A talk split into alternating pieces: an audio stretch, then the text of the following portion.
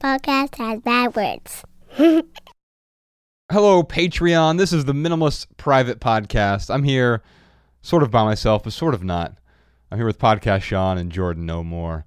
We're going to talk about favorite books. We're going to answer a bunch of surprise questions, but let's kick it off with some more about less. The article I have here today is something that uh, Podcast Shawn sent to me. And, well, of course, I'm not going to read the whole thing here.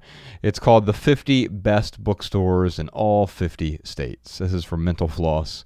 We'll put a link to it in the show notes if you want to check it out for your state. Shawn, what stood out to you about this? I saw a few on here that I totally agree with. Like, um, well, I don't know, Jordan, you're the Phoenix native, so maybe you could tell me, but the best bookstore in Arizona is changing hands, which I agree with, but it's because I've done, I think we've done three tour stops there. And it's a phenomenal bookstore. It's a, it's a weird space to do a book tour stop, but honestly, most bookstores are. Have you been there even? What is it called? It's called Changing Hands. Oh no, I've never been. Yeah, it's in Tempe, Tempe, Tempe, Arizona, Yeah, Tempe. right outside of Phoenix. Um, anytime we do a, a tour stop there, but um, for some reason, uh, oh, it has locations in Phoenix and Tempe. Okay. Um, Shawn, what stood out to you in this list? Because I can disagree with some some things here. Well, there were some familiar ones to me. Uh, the the uh, the Strand in New York City. Yep, the Strand. That's a that's a really uh, really cool uh, bookstore. Hopefully, they aren't going to have any. I mean, with COVID and everything, right? Everyone's really suffering, especially independent ones, right? It's really hard to stay afloat. The Strand had a Ryan and I in 2013. We did uh, for everything that remains. Um, we did so every everything that remains came out in 2014, January 1, 2014.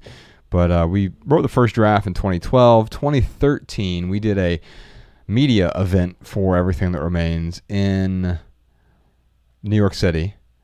And there's a bookstore there, a nonprofit bookstore. I don't know why I'm blanking on the name, but it's my my, favorite bookstore in uh, in Manhattan, and I'll find it for you eventually here. But at the same day, you know, uh, Karl Ove Knausgaard, he he wrote that that series called My Struggle. Have you you've seen this? It's the most Oh, popular selling book in Norway. Right. Okay. Yeah, and so uh, I've tried three times to to read that. I I own it. It's on my shelf, and it's not for lack of trying, uh, but I.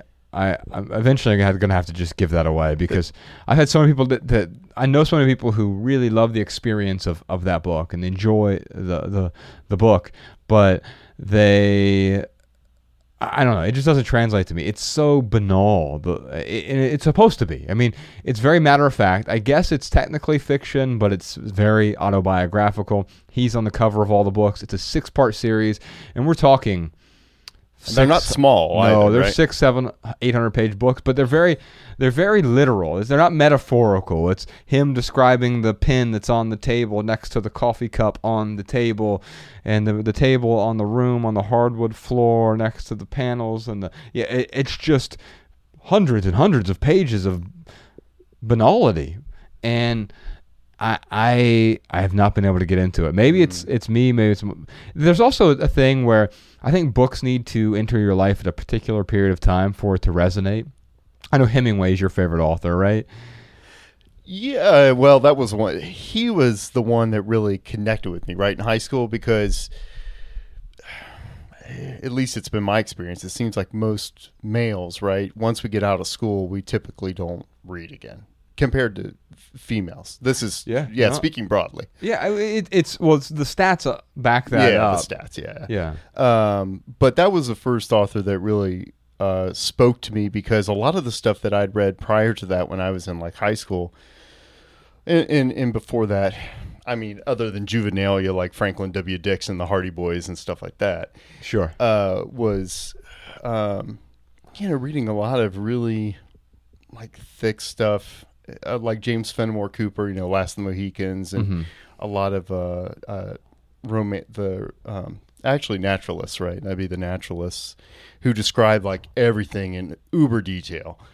And it just lost me. And Hemingway was the first time where it was like he stripped everything down. He's a minimalist. Yeah, Yeah, to the bare essentials. Yeah, it, for sure. And there's an irony in that you know David Foster Wallace is my, my favorite author of all time, the the person I'm most inspired by.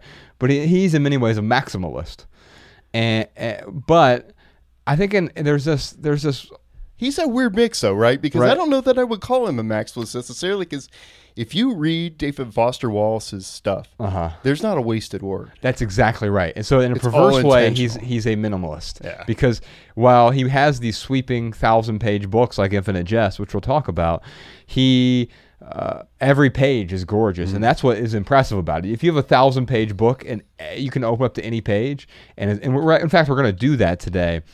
Uh, I'm going to even read to you about. I'm going to read you really boring text that he makes beautiful. So that'll be fascinating. But um, this bookstore list, eh, I'm looking at Montana, and of course, the best bookstore in Montana is not in Bozeman. It's in Missoula.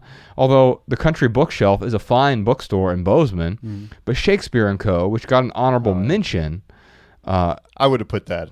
Yeah. of course, uh, Shakespeare. Yeah. Now, I'm I'm biased because I think we've done three tour stops there, and we've done. You know, it was amazing uh, how much community support we got from Missoula when we first moved there. Our first tour stop was was 2012, uh, no 2013, early 2013.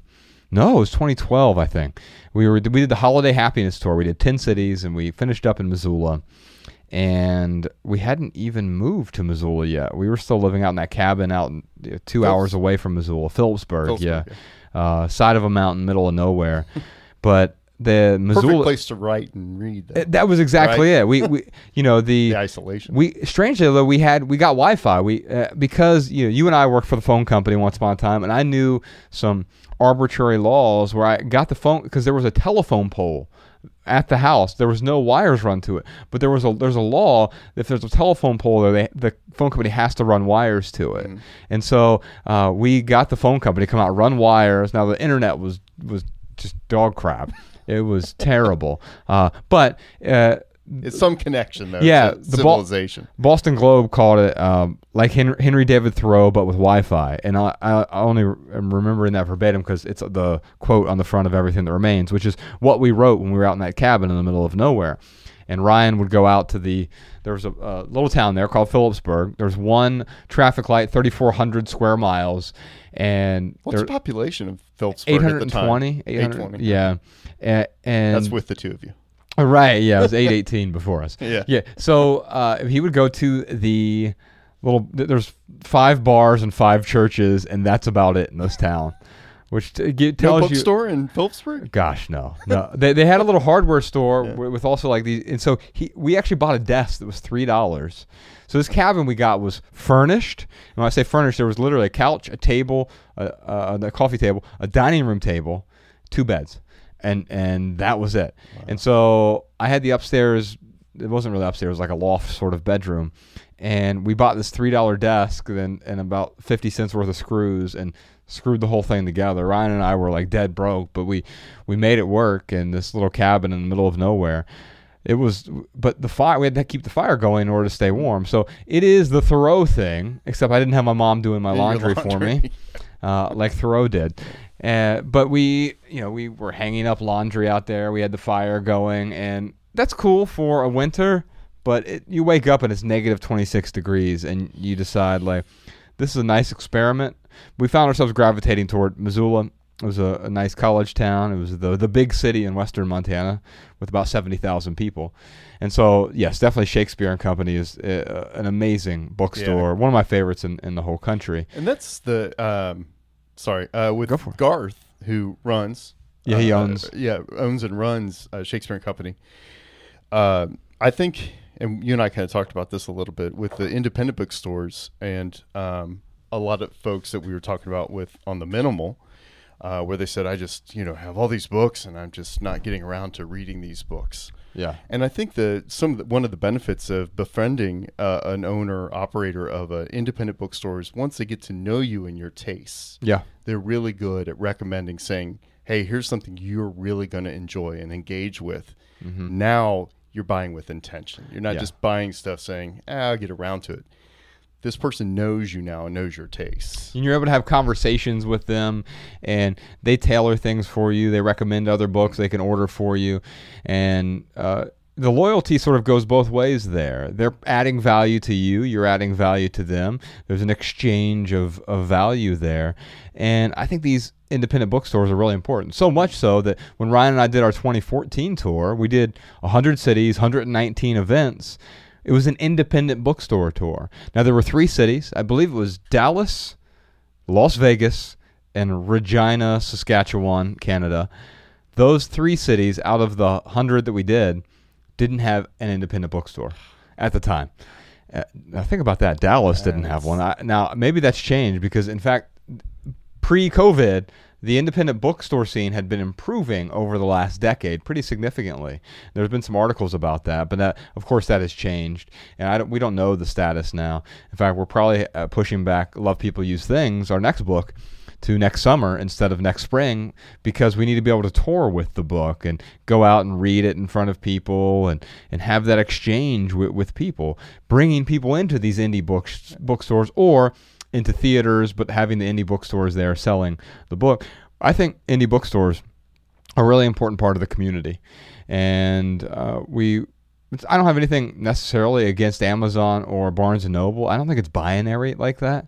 I'm grateful for Amazon and a lot of the, the services that they provide, while at the same time realizing that having a giant monopoly or pseudo monopoly, they're not a real monopoly, can be a huge problem. And so, but they've also enabled us to be able to sell our books independently as well. And so, in, a way, Amazon is also helping independent creators in, in many ways that a great bookstore like Shakespeare and Co. in Missoula can't do. They can't print our books for us. They, they can't sell them online and ship them out next day and, and all the same day even in, in some cases and all this stuff. So Amazon has its place. Barnes and Noble has its place. Your indie bookstore has its place.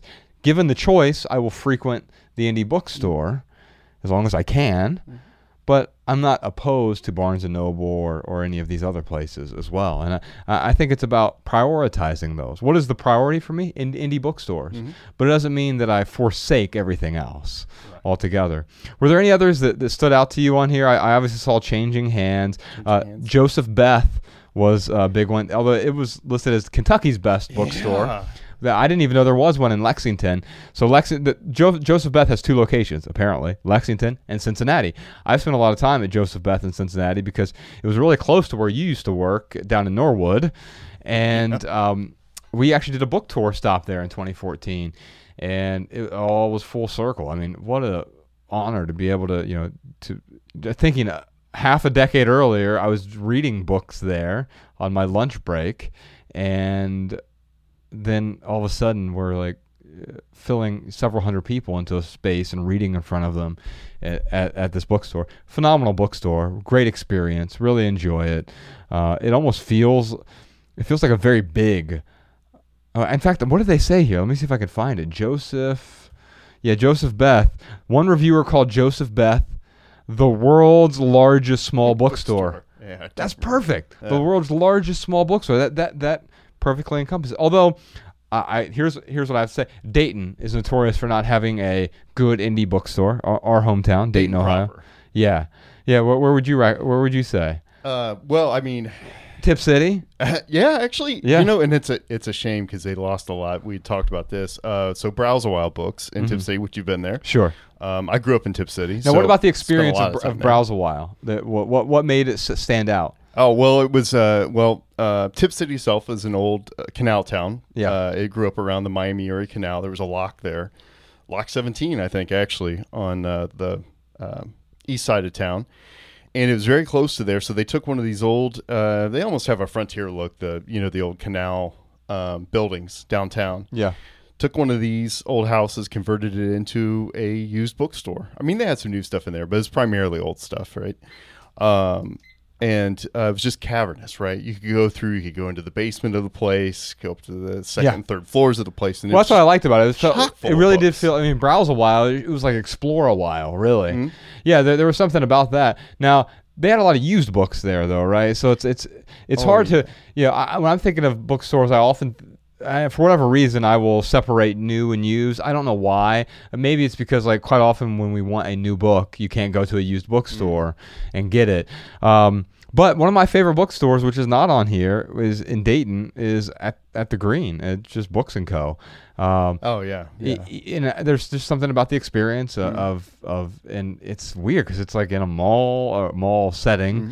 Mhm. Um, it's a corporate store, but they created Is now yeah right. yeah. At one point, they were a small independent uh, there in Kettering. Oh and yeah, then yeah. when they branched out to the Green and had a second location, I think they might even have a third one now. But the one in Kettering though, that, I think that's called uh, what's it called? S- changing or secondhand? uh, they might have changed it. It was there in Town and Country uh, for the longest time. That's actually where I met one of my, and that's the other thing with some of the um, uh, independents. You get to meet some uh, local authors, right? Mhm. Um, because they're a lot more um, open to having uh, local authors come in. And there's a, a local author I loved, wrote a lot of uh, which you're going to talk about. I know uh, narrative nonfiction. Uh, Allan W. Eckert, who lived up in Bellefontaine and wrote about uh, the Ohio River Valley, um, like uh, the frontiersmen like Simon Kenton, uh, Davy Crockett, Daniel Boone, and the settling of the United States, essentially by, I mean, we could get into a whole other conversation with all that, but I mean, it is still a fascinating history. Well, let me talk no to you matter guys about that. What what makes a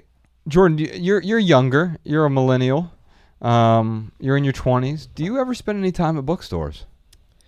Uh, I did a little bit. Uh, I mean, Where? unfortunately, in though, Phoenix or here? in Phoenix. Okay. Uh, unfortunately, my whole life I was near a strip mall and I had a Barnes and Noble. Yeah, so I no, spent, no, I, I have Yeah. I have very fond memories of Yeah. Barnes and and Noble. Yeah, I just that was like uh, it was right by my high school. It was just a thing that you know me and my friends would do. We'd go.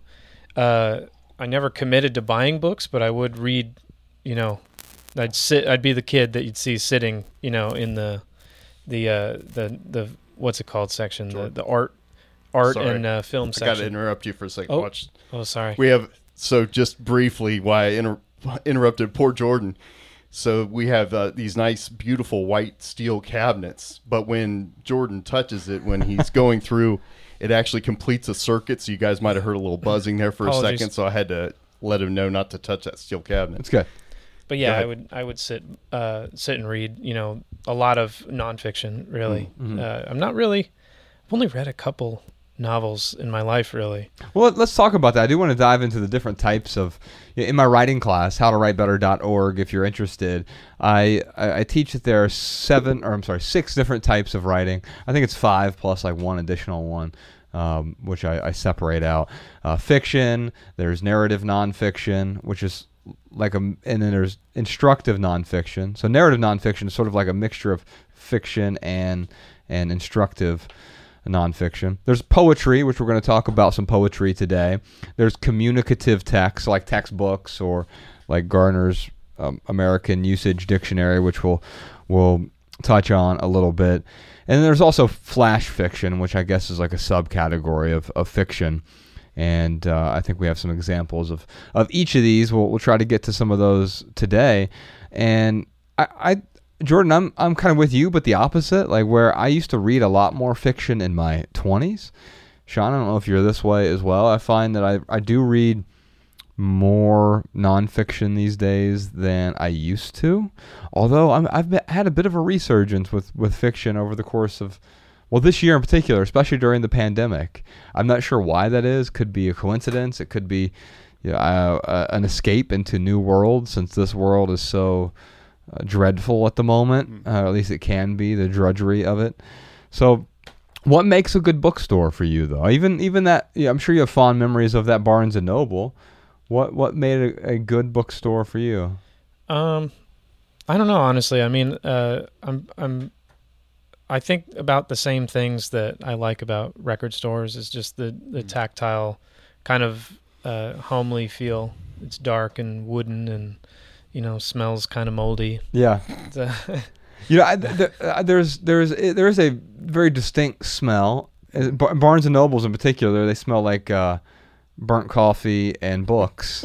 You know, and uh, I used to really enjoy Borders, which doesn't exist Yeah. anymore. I, in fact, I preferred Borders to Barnes and Noble, and uh, but to me, what makes a great bookstore. By the way, this is missing from the best bookstore in California. There's no question that it's the last bookstore Oh, yeah. downtown No question. L.A. Like it's the probably the my favorite bookstore in the country.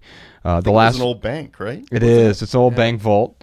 Uh, in fact, the climax of our first film, Minimalism, takes place in the last bookstore at the very, very end when the, credit, right before the credits start, the the music's playing and Ryan's up there talking about imagine your life, and I'm I'm doing the love people use things line. We're in the last bookstore when that happens, doing a tour stop there, and what I remember from that night is there was an earthquake we got some of it on film. It didn't make the film, obviously, but uh, we were doing a hug line at the end of the event, and we're just hugging people, and then all of a sudden, everything starts shaking, and it's an old bank vault, and you see these giant columns start to sway, and I remember thinking for a moment, like, this is it. This is how it ends. A I hope. dying in a bookstore. I hope Matt gets out of here with the footage. a writer dying in a bookstore. I know, right? Irony. yeah, I don't know. I, I I was Uh, gonna say the the one person in the, the hug line that hugged you right around when that started. yeah. I met the minimalist and I'm shook. yeah, and so uh, that bookstore creates an experience. I don't know about the they they have a rare book section there too, which I really like. They have, but they they have a book tunnel. They have a book maze upstairs. Then they have like all of these artist studios upstairs as well. So you, it's almost like you, eh, it's like going to a shopping mall, but instead of consumerism, you have art. And what a great replacement! They do a great job creating that experience. It's it's not the most beautiful bookstore I've ever been in. It's not the most stark, but it is the most unique experience. And they also Very have eclectic. Yes, and they they have great uh, eclectic, but but curated at the same time. Agreed. A- and they have great events there.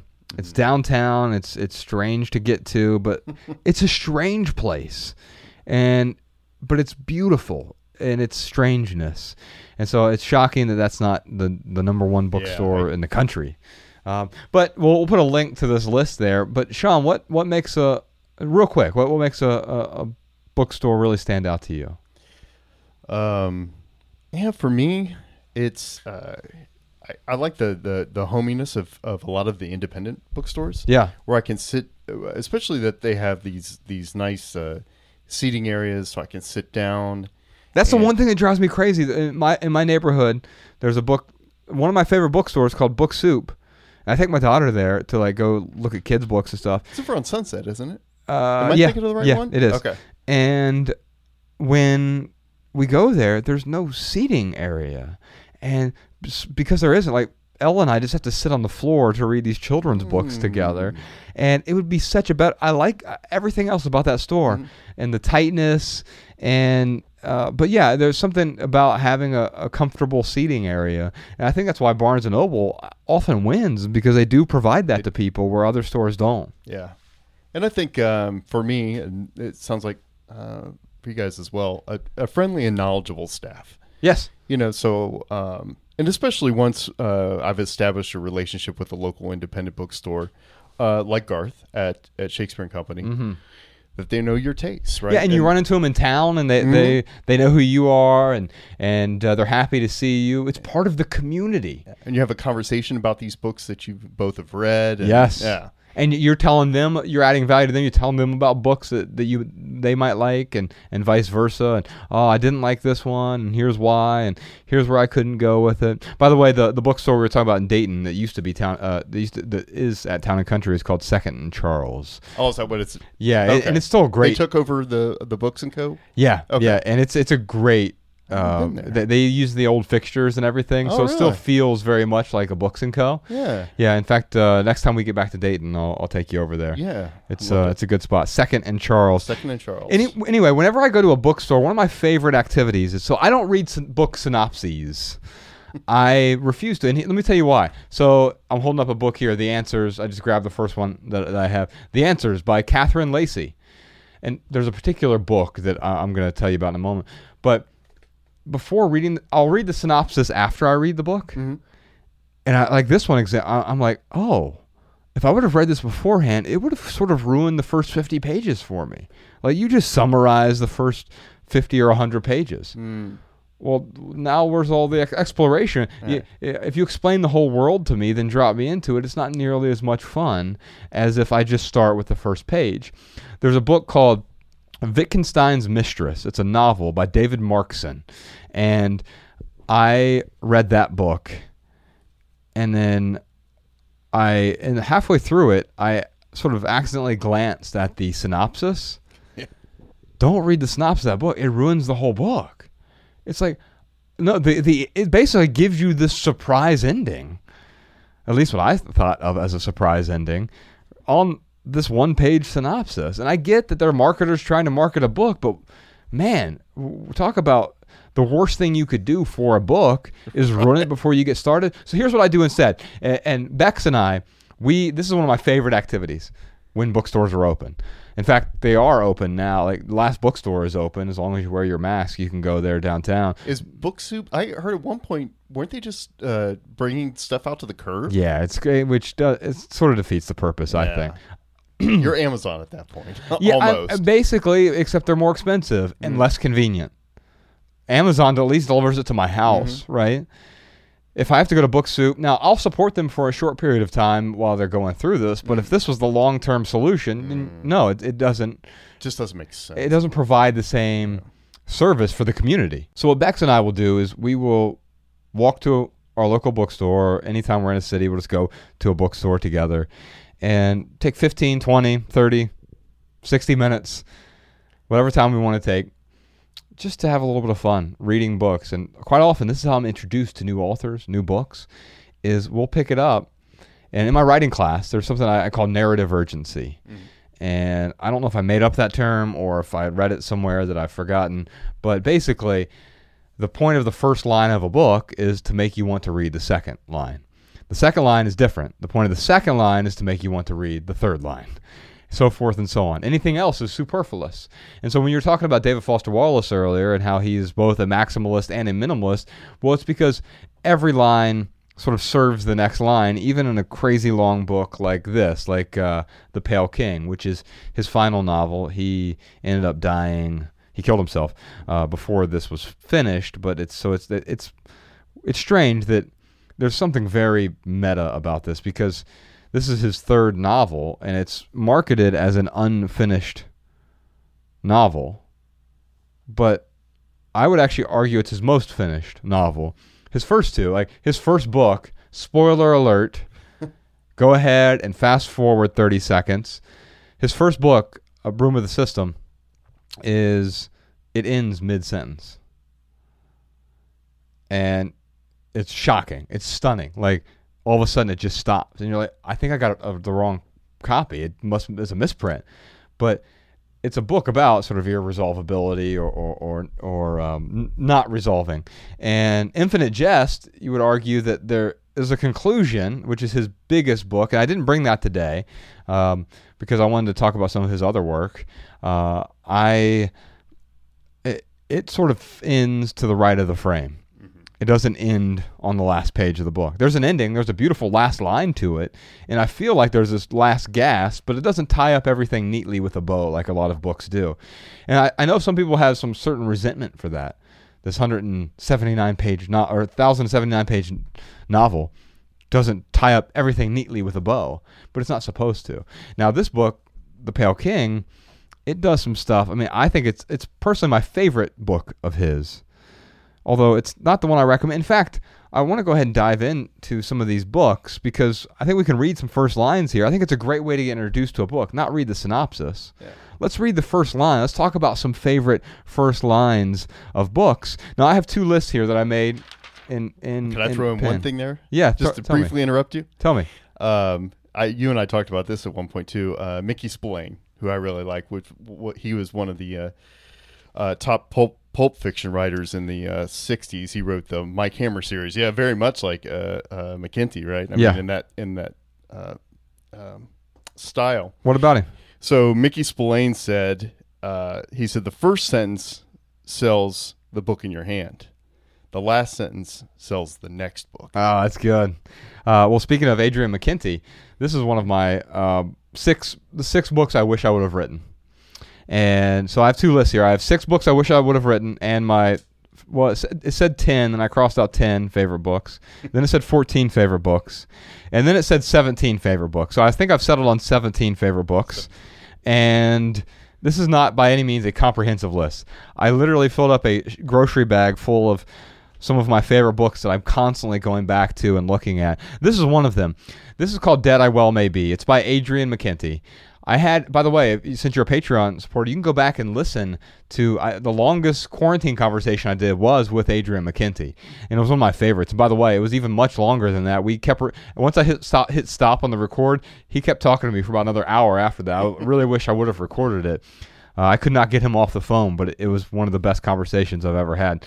Can't wait for him to get on the podcast. He has such a great story. He quit writing to go start Uber driving, and then an agent forced him to sell a script, which is now his most popular book called The Chain, and it's being turned into this giant movie. This book is my favorite book of his. Dead I Well May Be. I wish I would have written it. There's several reasons why. This was my bridge from genre fiction, books like um, The Da Vinci Code, which I'll give credit to. The Da Vinci Code is really well plotted. And It's it- entertaining. it's very entertaining. It got me to start reading again, or really reading at all. I didn't read much as a kid, but around age 21, I read the Da Vinci Code, and I was like, "Oh, this." There's something else that books do that, that other things can't. That exchange of consciousness, right? And so I started reading genre fiction, you know, Harlan Coben and and uh, Dan Brown and and uh, you know just different genre fiction, detective novels, and uh, all of these things. And You Brad- didn't get down to James Patterson, did you? I've probably read some Patterson and, and, and John Grisham. I'm kidding. Yeah, It- John John Grisham and uh, Brad Thor and like Yeah. all, all of these people. But then I, I picked this up. I found it at Half Price Books. Dead I Well May Be. And I read it and I realized like, oh, there's something else that you can do with fiction. This is a mixture of genre fiction, but it's really literary fiction disguised as genre fiction. Now, if I were to make a distinction between the two, genre fiction tends to be um, tends to be concerned with often sexy careers, um, detectives Detectives. and yeah. uh, professors, and uh, they're doing like really, uh, I don't know. Um, they tend to be more plot centered. they're very plot centered, but they're doing abnormal things.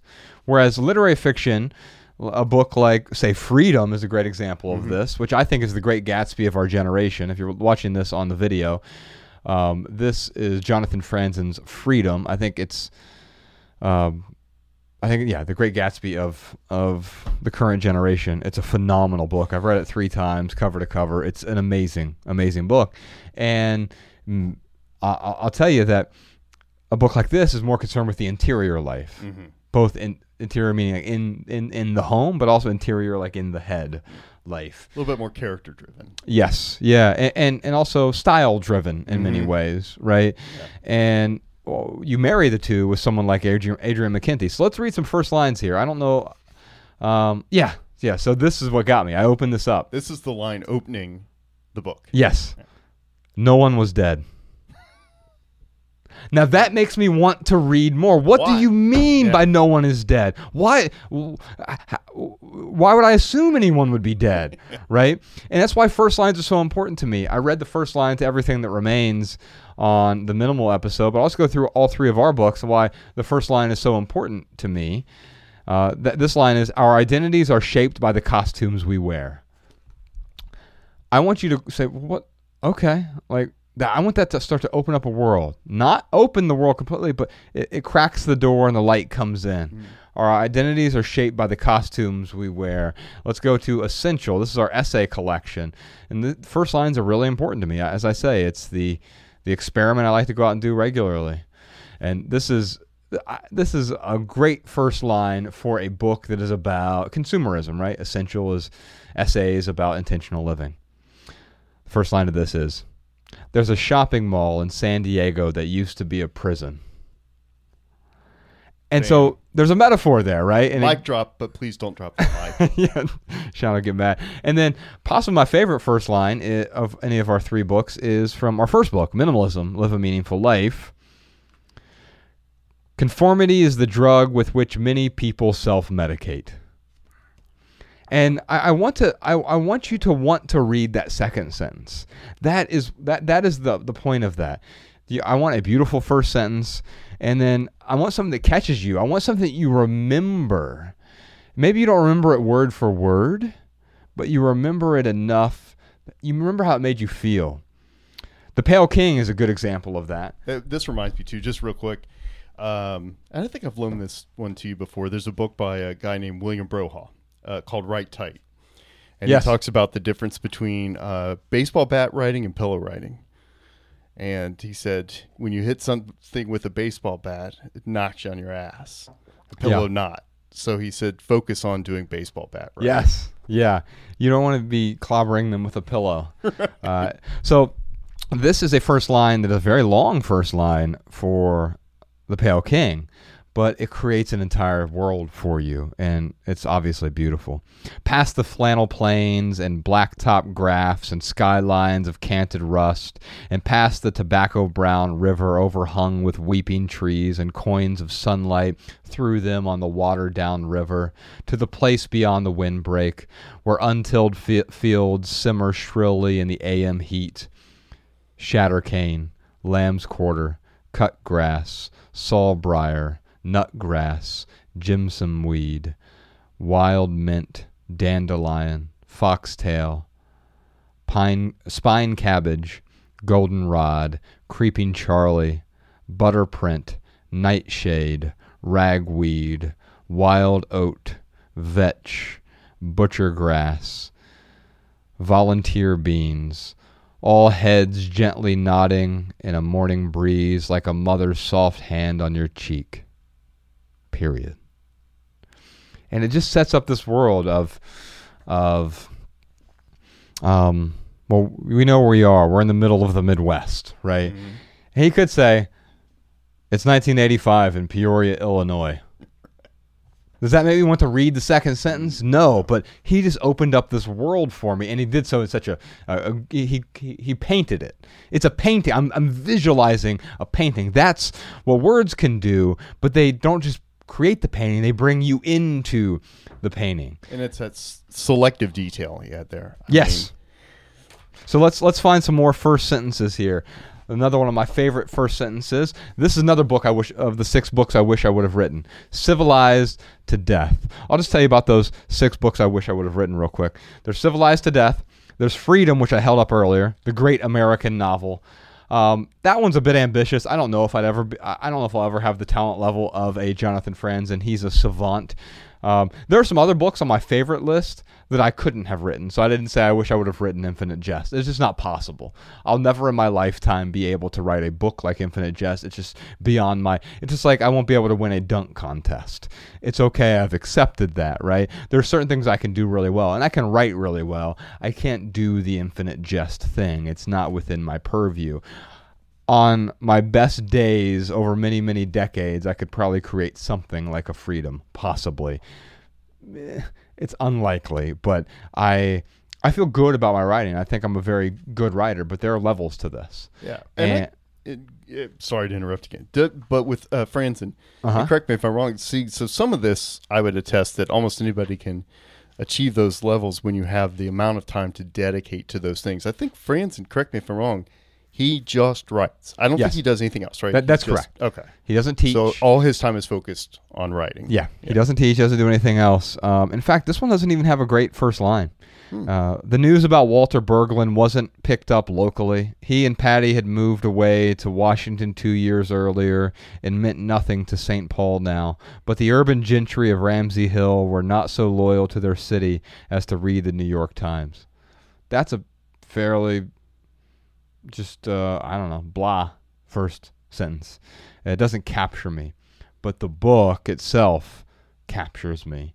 The characters capture me, and I see myself in at least two of the characters. I see myself in all the characters. I see myself deeply in two of the characters, Patty, and in um, the son. I'm blanking on his name. It's been a few years since I've read it, um, but I actually really like Walter and Richard, who are the other two main characters, and it's told from each of their points of view, and it's a fascinating read. If I if I were to recommend one, if you were looking to read one novel, that's probably the the safest bet to recommend. It's a masterpiece of a novel, and while I, I'm not saying I could ever create a, a, novel like that. It's the thing I would aspire to write something like.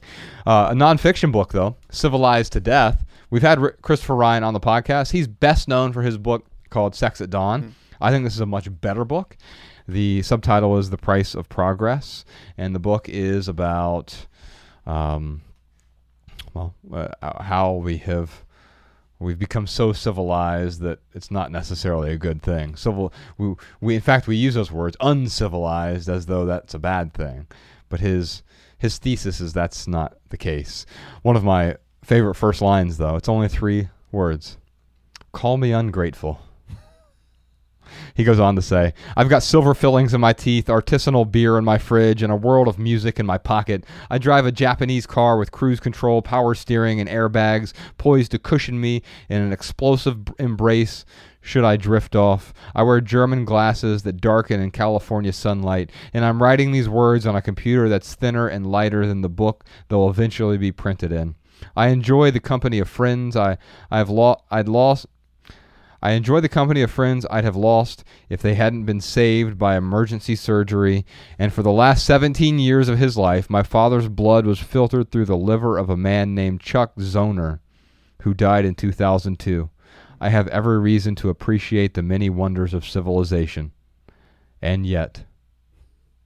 And then, I mean, that, that pulls me in. It's a phenomenal book. Uh, it's really well written. I think it's a masterpiece as well. Uh, we've, of course, had him on the podcast. Other books I wish I would have written, Dead I Well May Be. I mentioned The Answers is the most recent book that I wish I would have written. I've already talked about it a bit. It's sort of a book about love and about dealing with health problems and the conceptions about love, the conceptions about getting the answers we think we want.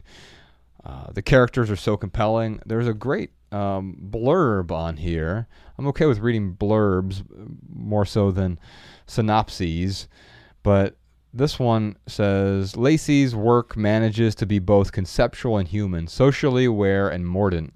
Think Don DeLillo for millennials.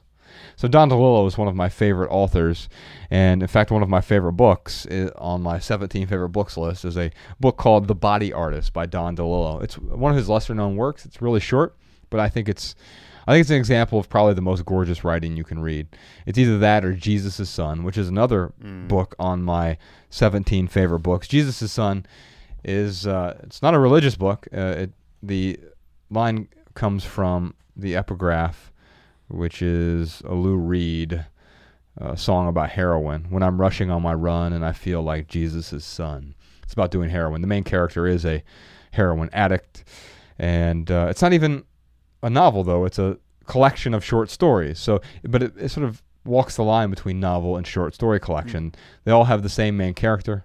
His name's Fuckhead, and um, it's I mean some of the most beautiful writing. But he takes these most da- the downtrodden places, trailer parks, hospital emergency rooms, and makes them gorgeous through prose. It's quite the task. I, I think. T- oh, I'm sorry. Go ahead. Um, I would I would uh, say the same for um, when I first when you introduced me to uh, Pollock and I wrote and I read Knockemstiff. Yes, Knockemstiff has that same feel to it because it's it's a rough area. Yeah, knock 'em stiff. So Donald Ray Pollock, Jesus all. Uh, I'm sorry, the, the the devil all the time. Mm-hmm. Um, that's the Netflix film that we recommended on the minimal episode. But he has his very first book is called Knockemstiff. Mm-hmm. It's a short story collection. Downtrodden, beautiful. Mm-hmm. And what I love about it, and when I had lunch with him, he's by the way, he's the guy who taught me those four magical words: sit in the chair. And he said it sort of as a throwaway line. We were eating at a Thai restaurant in Chillicothe, Ohio. He ordered the steak at a Thai. I didn't know you could order steak at a Thai restaurant. It's like ordering spaghetti. I uh, yeah, he'd ordered a steak at, at, a Thai restaurant in in Chillicothe. We're sitting there, which is, is an old paper mill town, 30, 40,000 people. I went to recording school there for a uh, period of time in 1999, and uh, audio engineering school that is, and so I was a little bit familiar with the town, but I went back there. It's not too far from Dayton to sit down with him and just to try to absorb the wisdom because I loved his story. He quit the paper factory and just talked to his wife and He's 50, right? he was 50 and she said, "All right, uh, yeah, I support you on this. You got 5 years to figure it out." And so he set up a uh, in his dusty attic, he set up a little tiny desks and, and went up there and wrote every day. He was able to get a like nominal scholarship to take a few classes at Ohio State. They made him like do some teaching on the side. I, I could be wrong. I think he did actually graduate with a creative arts degree uh, from or creative writing degree rather from Ohio State. In I his 50s. Yeah, yeah, right, Yeah. right, yeah. Not not previous. to No, that. no, He, he was a factory no- worker who just enjoyed reading Mhm. Carver and Coover and and and you know who, whoever else you know the the, the classics. Mhm. Um, he really enjoyed reading fiction and uh, wanted to be a part of that process. Wanted to write it. Wanted to be creating that exchange of consciousness. And I think ultimately that's what these these books do. They communicate something and they express something. This is something I teach in my writing class, where every good book both expresses and communicates. There's two types of communication. There's communicative communication, which is something like Garner's book here. Mhm. Now, here's the difference though. So I'm holding this up for the camera. This is a heavy book. I mean, this is like size six font and it's a thousand pages, right? And this is communicative writing. It's not, there's maybe a few sprinkles of expressive writing because Garner's that good, but this is meant to communicate something, just like a calculus textbook. Now, this book is not a book I'm going to take to the beach and read cover to cover. This is a reference book. That's why I have it. Challenge accepted. There's a whole section here. I just opened it up to a random page on euphemisms. So, um, the thing about a modern usage dictionary is it's not meant to be a dictionary in the sense that you pick it up and you say, I'm going to define a word. It shows you how to use parts of the language most effectively. Deals more with the vernacular and colloquialisms. Yes. Yes, it does. And and so you'll learn that you don't write different than, you write different from. The correct way is is is well, different. now from. I do. well, that's like um, It's like whether versus if. and as what? What am I thinking? of? As, since, and because. yes. uh, Yeah, yeah. You wouldn't write Right. as we, uh, when you mean since or because. Sure. And so a book like that will help you delineate Mm-hmm. between those things, and it will help improve your writing over time. Uh, like we talked about earlier, compose versus comprise. Mm-hmm. Yeah, those things can be confusing to the layperson, and that's why we get better over time. We learn some of these rules that seem arbitrary to us at first, but they make for good writing. And you wouldn't use sentence adverbs like hopefully to start a sentence. That's that's weak writing, and you'll learn that in a book eh, like like Garner's Modern American Usage. Now you can use it if you're describing a character that speaks that way, but it's not the strongest, most concise sentence. You wouldn't say hopefully we'll find more light at the end of the day. You know, it, it doesn't. Although I think he does give, if if I remember correctly, in Garner's, yeah, I think the other thing he does really well in that book, uh, for those that want to, um, it's it's great for those that want to um, refine their American English. I am going to differentiate here between British and American English, right? Sure. Um, but in that one, uh, with hopefully, if I remember right, he talks about, and, and there are a few other words like that, where he talks about the progression of it being accepted. He's like, it's at this level kind of of acceptance to use it that way. And if I remember correctly, you'd have to look it up for me. But Yeah, I'm looking at it right now. Here we go. like- yeah. I just pulled it up. Hopefully, a uh, what was it? G- generally, four points about this word. First, it was widely condemned from the 60s to the 80s. Briefly, the objections are that one, hopefully, properly means in a hopeful manner, and shouldn't be used in the radically different use I hope or it is hoped to be. Two, if extended if the extended sense is, is accepted, the original sense will be forever lost. And three, in constructions such as hopefully it won't rain this afternoon, the writer illogically ascribes an emotion, hopefulness, to a non person. Hopefully isn't analogous to curiously. which equals it is a curious fact that, unfor- or fortunately, it is fortunate. It is a fortunate thing that, and sadly, it is a sad fact that. How so? Unlike all those other sentence adverbs, hopefully, can't be resolved into any larger expression involving a corresponding adjective, hopeful, but only the verb hope. And then there's a similar uh, entry for thankfully. Now he goes on.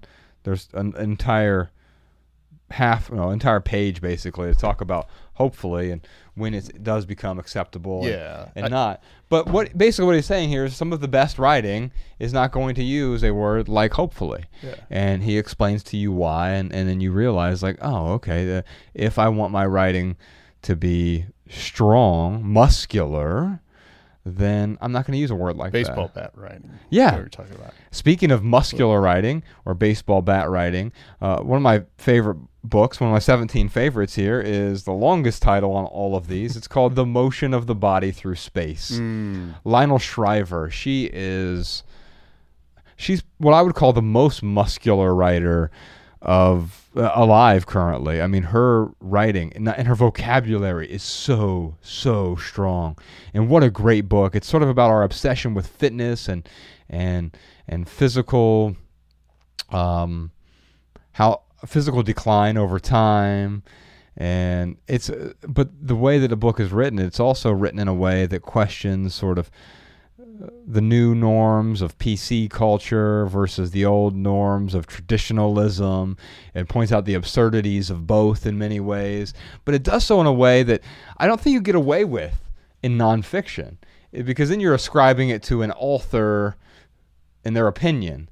But in a book, characters have opinions mm. and they can argue back and forth. Bad things, tragic things can happen to them.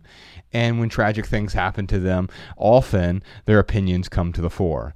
And when that happens, you get exposed to these different ideas without being reactionary yourself. Like when these characters express an idea that is antith- antithetical to my belief systems, I don't say, well, that character's stupid. I, I say, oh, wow, that's a fascinating point of view. And often, you can do things with fiction that you can't do with the essay. And, and even the masters of, of writing, I mean, David Foster Wallace, his essay collection.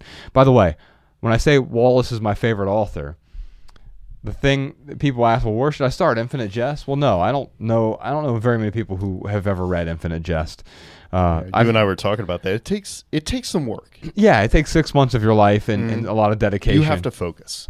Uh, yeah, speaking of muscular writing, eh, but also it's it's a very dense book. Sentences go on for pages, and it's beautiful, and there's all these alternate narratives, and and there's yeah, there's the whole addiction thing.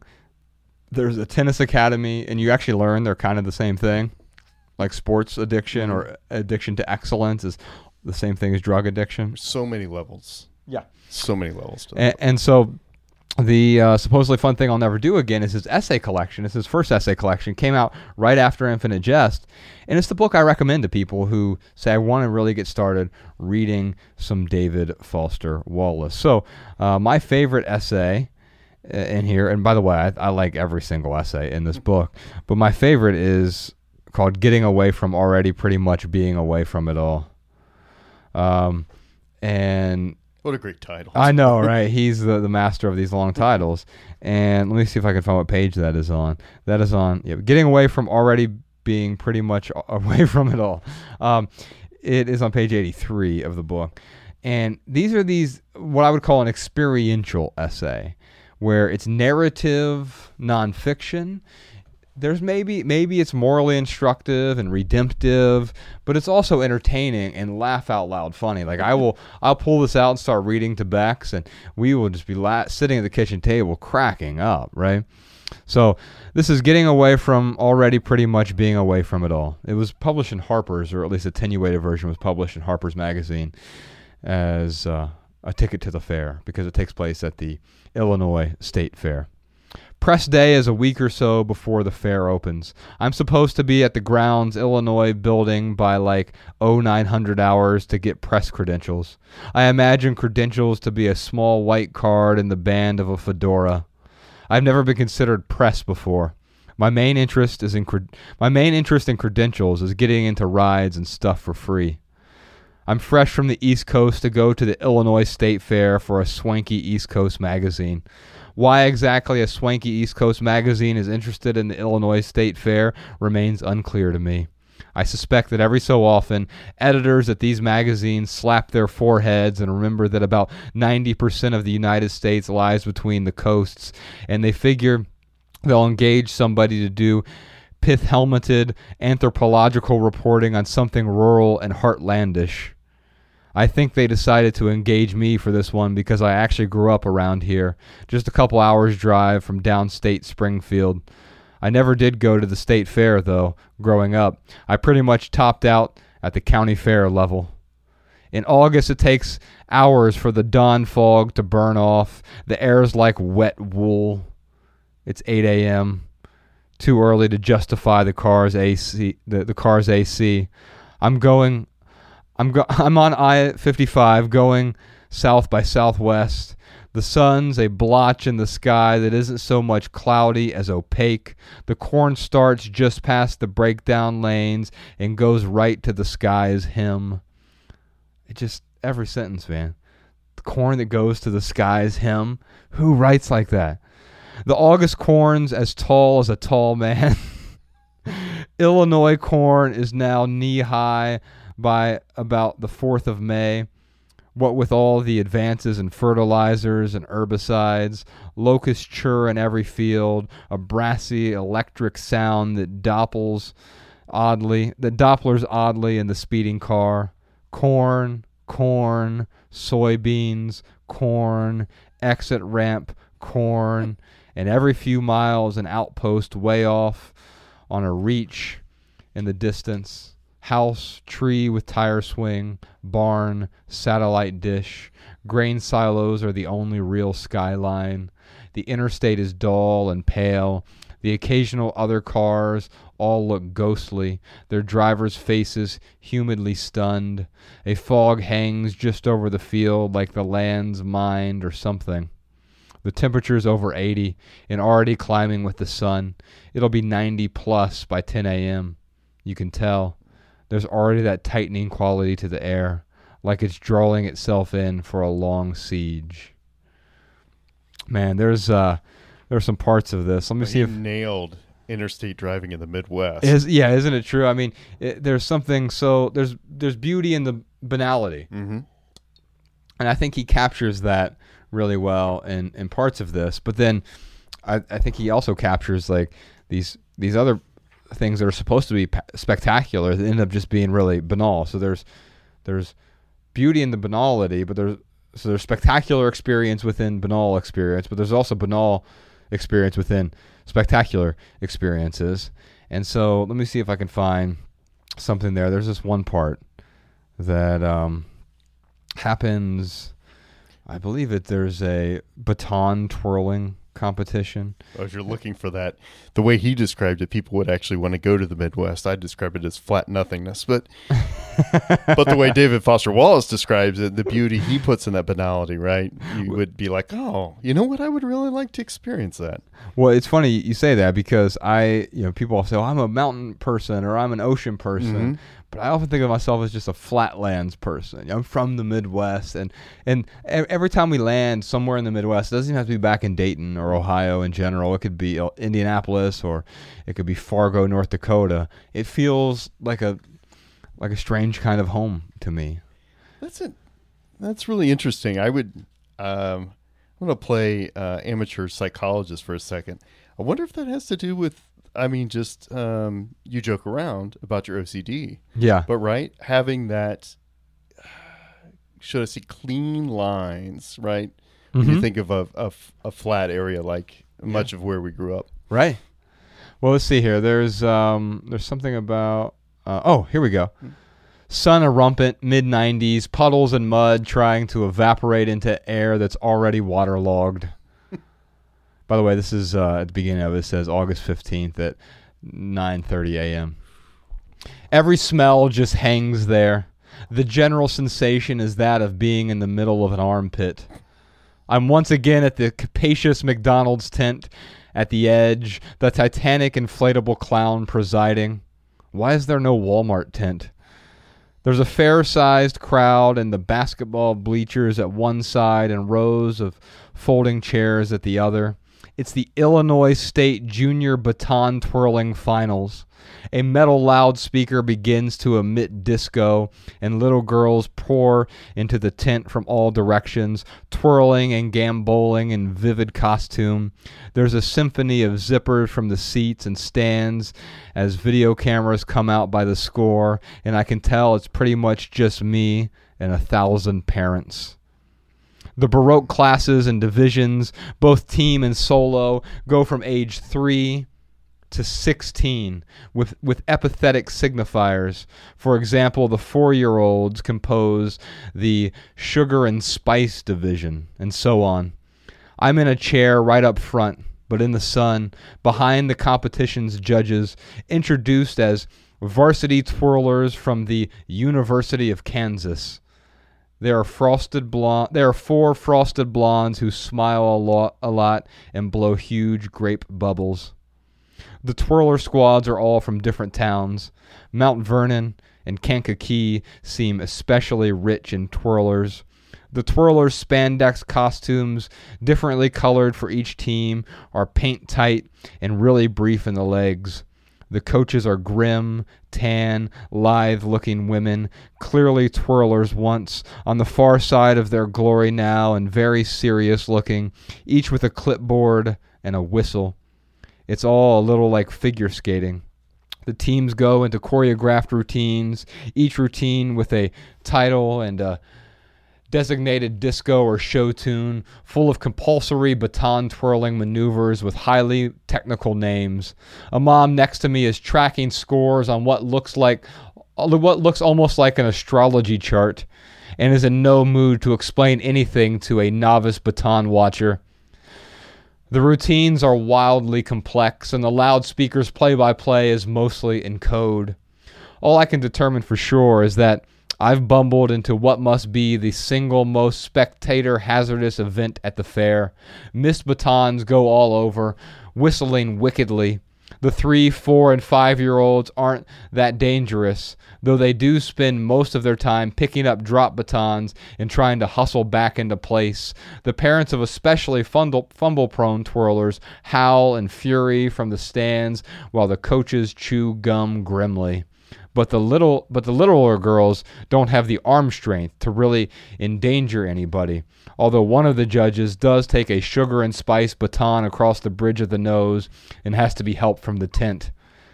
But he, but when the seven and eight year olds hit the floor for a series of quote arms serviced medleys, Errant batons start pinwheeling into the tent ceiling, sides, and crowd with real force. I myself duck several times. A man just down the row takes one to the plexus and falls over in his metal chair with a horrid crash. The batons, one stray I picked up, had regulation length embossed down the shaft have white rubber stoppers on each end, but it's that dry kind of hard rubber, and the batons themselves are not light. I don't think it's an accident that police nightsticks are also called service batons. Physically, even within the same age teams, there are marked incongruities in the size and development. One nine year old is several heads taller than another, and they're trying to do an involved back and forth duet thing with just one baton, which ends up taking out a bulb in one of the tent steel hanging lamps and showering part of the stands with glass. A lot of the younger twirlers look either anorexic or gravely ill. There are no fat baton twirlers. The enforcement of this no endomorph rule is probably internal. A fat person, a fat person would have to get exactly one look at herself in tight sequence spandex to abandon all twirling ambitions for all time. Ironically, it's the botched maneuvers that allow me to see how baton twirling, which to me had always seemed sleight of handish and occult, works in terms of mechanics. It seems to consist not in twirling so much as just sort of spinning the baton on your knuckle while the fingers underneath work and writhe furiously and for some reason, maybe supplying torque. Some serious kinesthetic force is coming from somewhere, clearly. A sort of attempted sidearm twirl sends a baton Xing out and hitting a big woman's kneecap with a ringing clang, and her husband puts his hand on her shoulder as she sees as she sits up very rigid and white, pop-eyed, her mouth a little bloodless hyphen. I miss good old native companion who's this is uh, someone he's with, by the way. He's calling his girlfriend native companion, who's the sort of person who can elicit conversation even from the recently baton struck. He goes on uh, where chaos ensues, uh, ensues here. And there's something fascinating about an essay like this its density, its beauty, but he's writing about the Illinois State Fair. And let's be honest if any of you listening to this wrote about the Illinois State Fair, I probably wouldn't want to read about it. I don't want to go to the Illinois State Fair. I don't want to hear about the Illinois State Fair. I don't want to watch it on TV.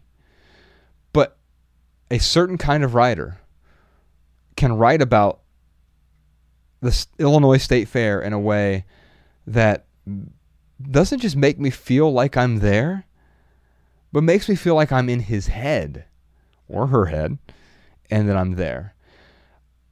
A writer with the right amount of talent can make boredom accessible and rewarding. And that, in fact, is a good transition into The Pale King.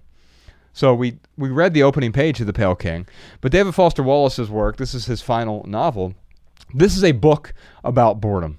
It takes place in Peoria, Illinois, at an IRS office in 1985. I can't think of anything much more boring than that, but it might be my favorite. you favorite. hit all the points of boring there. Yeah, it might be my favorite uh, book of his. I'm going to read a few things here because there are parts that are truly stunning. There are other parts that are truly boring. This is from chapter 25 of The Pale King. I'm not going to read this whole chapter. You'll see why in a moment. Irrelevant Chris Fogle turns a page. Howard Cardwell turns a page. Ken Wax turns a page. Matt Redgate turns a page. Groovy Bruce Channing attaches a form to a file. Ann Williams turns a page.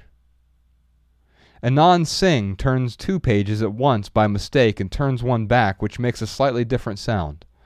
David Cusk turns a page. Sandra Pounder turns a page. Robert Atkins turns two separate pages of two separate files at the same time. Ken Wax turns a page. Lane Dean Jr. turns a page. Olive Borden turns a page. Chris Acquistipace turns a page. David Cusk turns a page. Rosellen Brown turns a page. Matt Redgate turns a page. R. Jarvis Brown turns a page. Ann Williams sniffs slightly and turns a page. Meredith Rand does something to a cuticle. Irrelevant Chris Fogle turns a page. Ken Wax turns a page. Howard Cardwell turns a page. Kenneth Type of Thing Hindle attaches a memo 402C1 from a file. Second knuckle Bob McKenzie looks up briefly while turning a page. David Cuss turns a page. A yawn proceeds across one chalk's row by unconscious influence. Renee Holbrook turns a page. Latrice Theakston turns a page. Rotes Group, Room 2, hushed and brightly lit, half a football field in length. Howard Caldwell shifts slightly in his chair and turns a page. Lane Dean Jr. traces his jaw's outline with his ring finger. Ed Shackleford turns a page. Elpidia Carter turns a page. Ken Wax attaches a Memo 20 to a file. Anand Singh turns a page. That chapter goes on for a while. That's one page. I just turned a page. And there's boredom there. And if you were just to read that, you would go crazy. But that's chapter 25 for a reason. It's part of this broader thing that takes place in an IRS office. A lot of I definitely felt like I was in an IRS office. right? Yes, and it's supposed to be mimetic of that, but then there are other moments that are truly beautiful, like the opening that I read to you, obviously. But there's this other, uh, this is the sixth chapter here. One of the characters we were introduced briefly to, Lane A. Dean Jr., is in this chapter with his girlfriend. They were up on a picnic table at that one park by the lake, by the edge of the lake, with part of a down tree and the shallows half hidden by the bank. Lane A. Dean Jr. and his girlfriend, both in blue jeans and button ups. They sat up on the table's top portion and had their shoes on the bench part that people sat on and picnicked in carefree times. They had gone to different high schools, but the same junior college where they had met in campus ministries. It was springtime. The park's grass was very green, and the air suffused with honeysuckle and lilacs both, which was almost too much. There were bees, and the angle of the sun made the water off the shallows look dark. There had been more storms that week, with some down trees and the sound of chainsaws all up and down his parents' street. Their postures on the picnic table were both the same forward kind, with their shoulders rounded and elbows on their knees. In this position, the girl rocked slightly and once put her face in her hands, but she was not crying. Lane was very still and immobile, and looking past the bank at the down tree and the shallows and its ball of exposed roots going all directions and the tree's cloud of branches all half in the water. The only other individual nearby was a dozen space tables away by himself, standing upright, looking at the torn up hole in the ground where the tree had gone over. It was still early, yet all the shadows wheeling right and shortening. The girl wore a thin old checked cotton shirt with pearl colored snaps, with the long sleeves down, and she always smelled very good and clean, like someone you could trust and deeply, deeply care about, even if you weren't in love. There's something in the scene. It goes on. Um, I won't spoil it for you if anyone does want to read it. By the way, this isn't a book I recommend, The Pale King. I think it's a phenomenal book, but it does require a lot of cerebration and um, I'm reading it because there there's real value here, but there's something in that scene in particular where the girl has her hand in her head, her head in her hands, and he's staring forward, and they're both sitting on this park bench side by side, and you could tell there's a moment, and it goes on, and and it becomes more obvious that there's this tension there. That last line I led about you know someone you could trust even if you're not in love. There's a a loss of love there, or maybe a love that never was, and it's trying to come to that realization, but also doing it in the presence of someone you're afraid of hurting their feelings. And this is something you can capture in fiction, not by saying it. I can say these words out loud to you, and you know what I mean, but you don't feel what I mean. Mm-hmm. I think it's a little bit different. Let me move on to some other books here, because we've talked about the six books I wish I would have written Freedom, Civilized to Death, The Answers, Dead I Well May Be. There's two more. One's a, a novel, The Circle by Dave Eggers, which I have here mm. on my Kindle. It was turned into a movie, and the movie was pretty good, but the book is.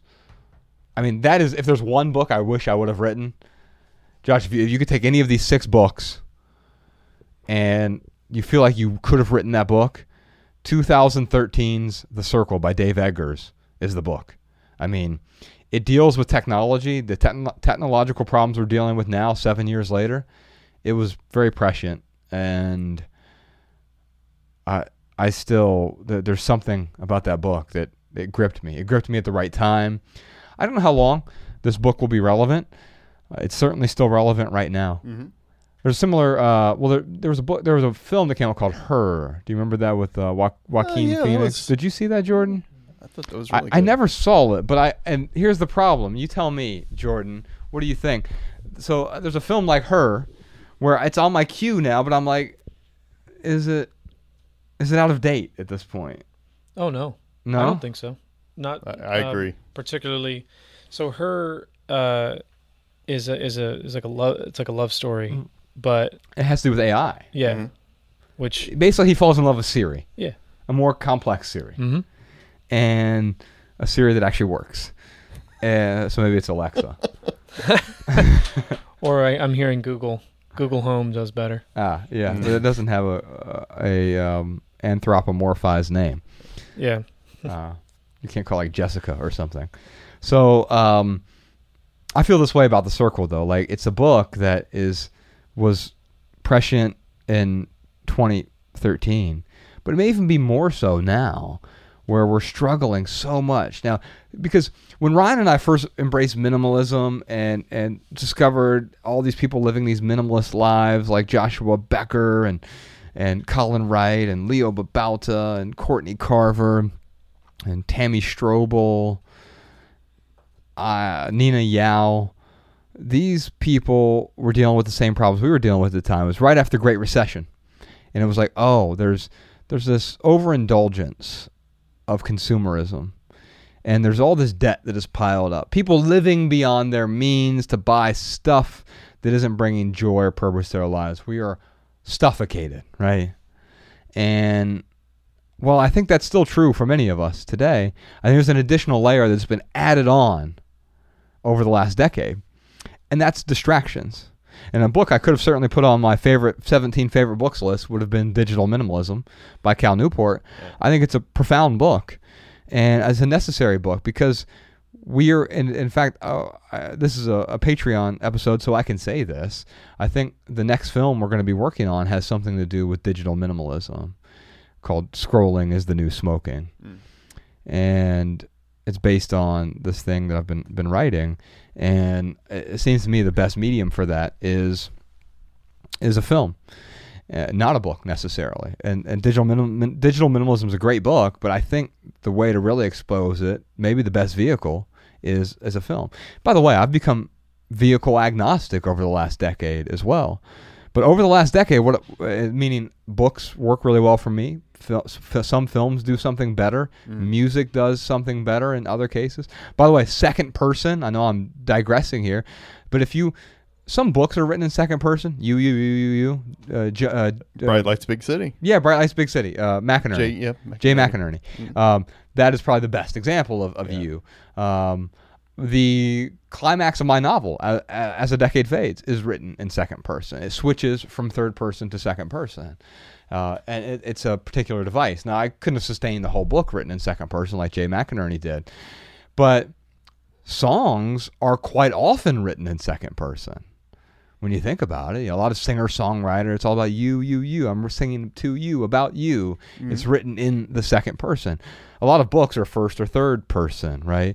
Or they they go back and forth. And even something that's written in the third person is written from different points of view from consciousness. So uh, David Foster Wallace does this really well, where you will be in the consciousness of the third person the narrator sort of in that person's head, even though it's a th- written as third person, not from the I, me, me, me perspective. But then the consciousness sort of pans out and shows you the collective consciousness of other characters that are in the room. Uh, the answers, uh, Catherine Lacey's book does this, where you're following a character, and all of a sudden you reach the second part of the novel, and you start following a bunch of other characters, and you're like, "Whoa!"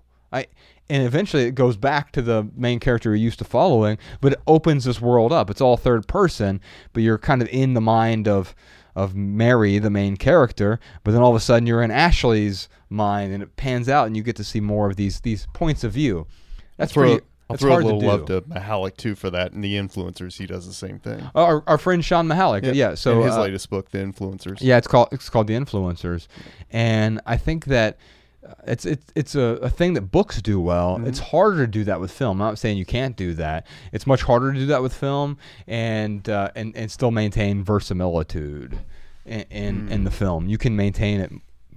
I shouldn't say easily, but more congruently in in a book. There was Uh, one I thought that did it fairly well. I don't know if you remember this one. This was what mid '90s, I want to say. Uh, Short Cuts, the Robert Altman film that was based I haven't on. seen it. Do you remember this one, Never Jordan? seen it, no. You've never seen that one? Uh, Altman did. Uh, so he's the guy that directed uh, MASH. What else did he direct that they would know? I don't know. Robert Altman.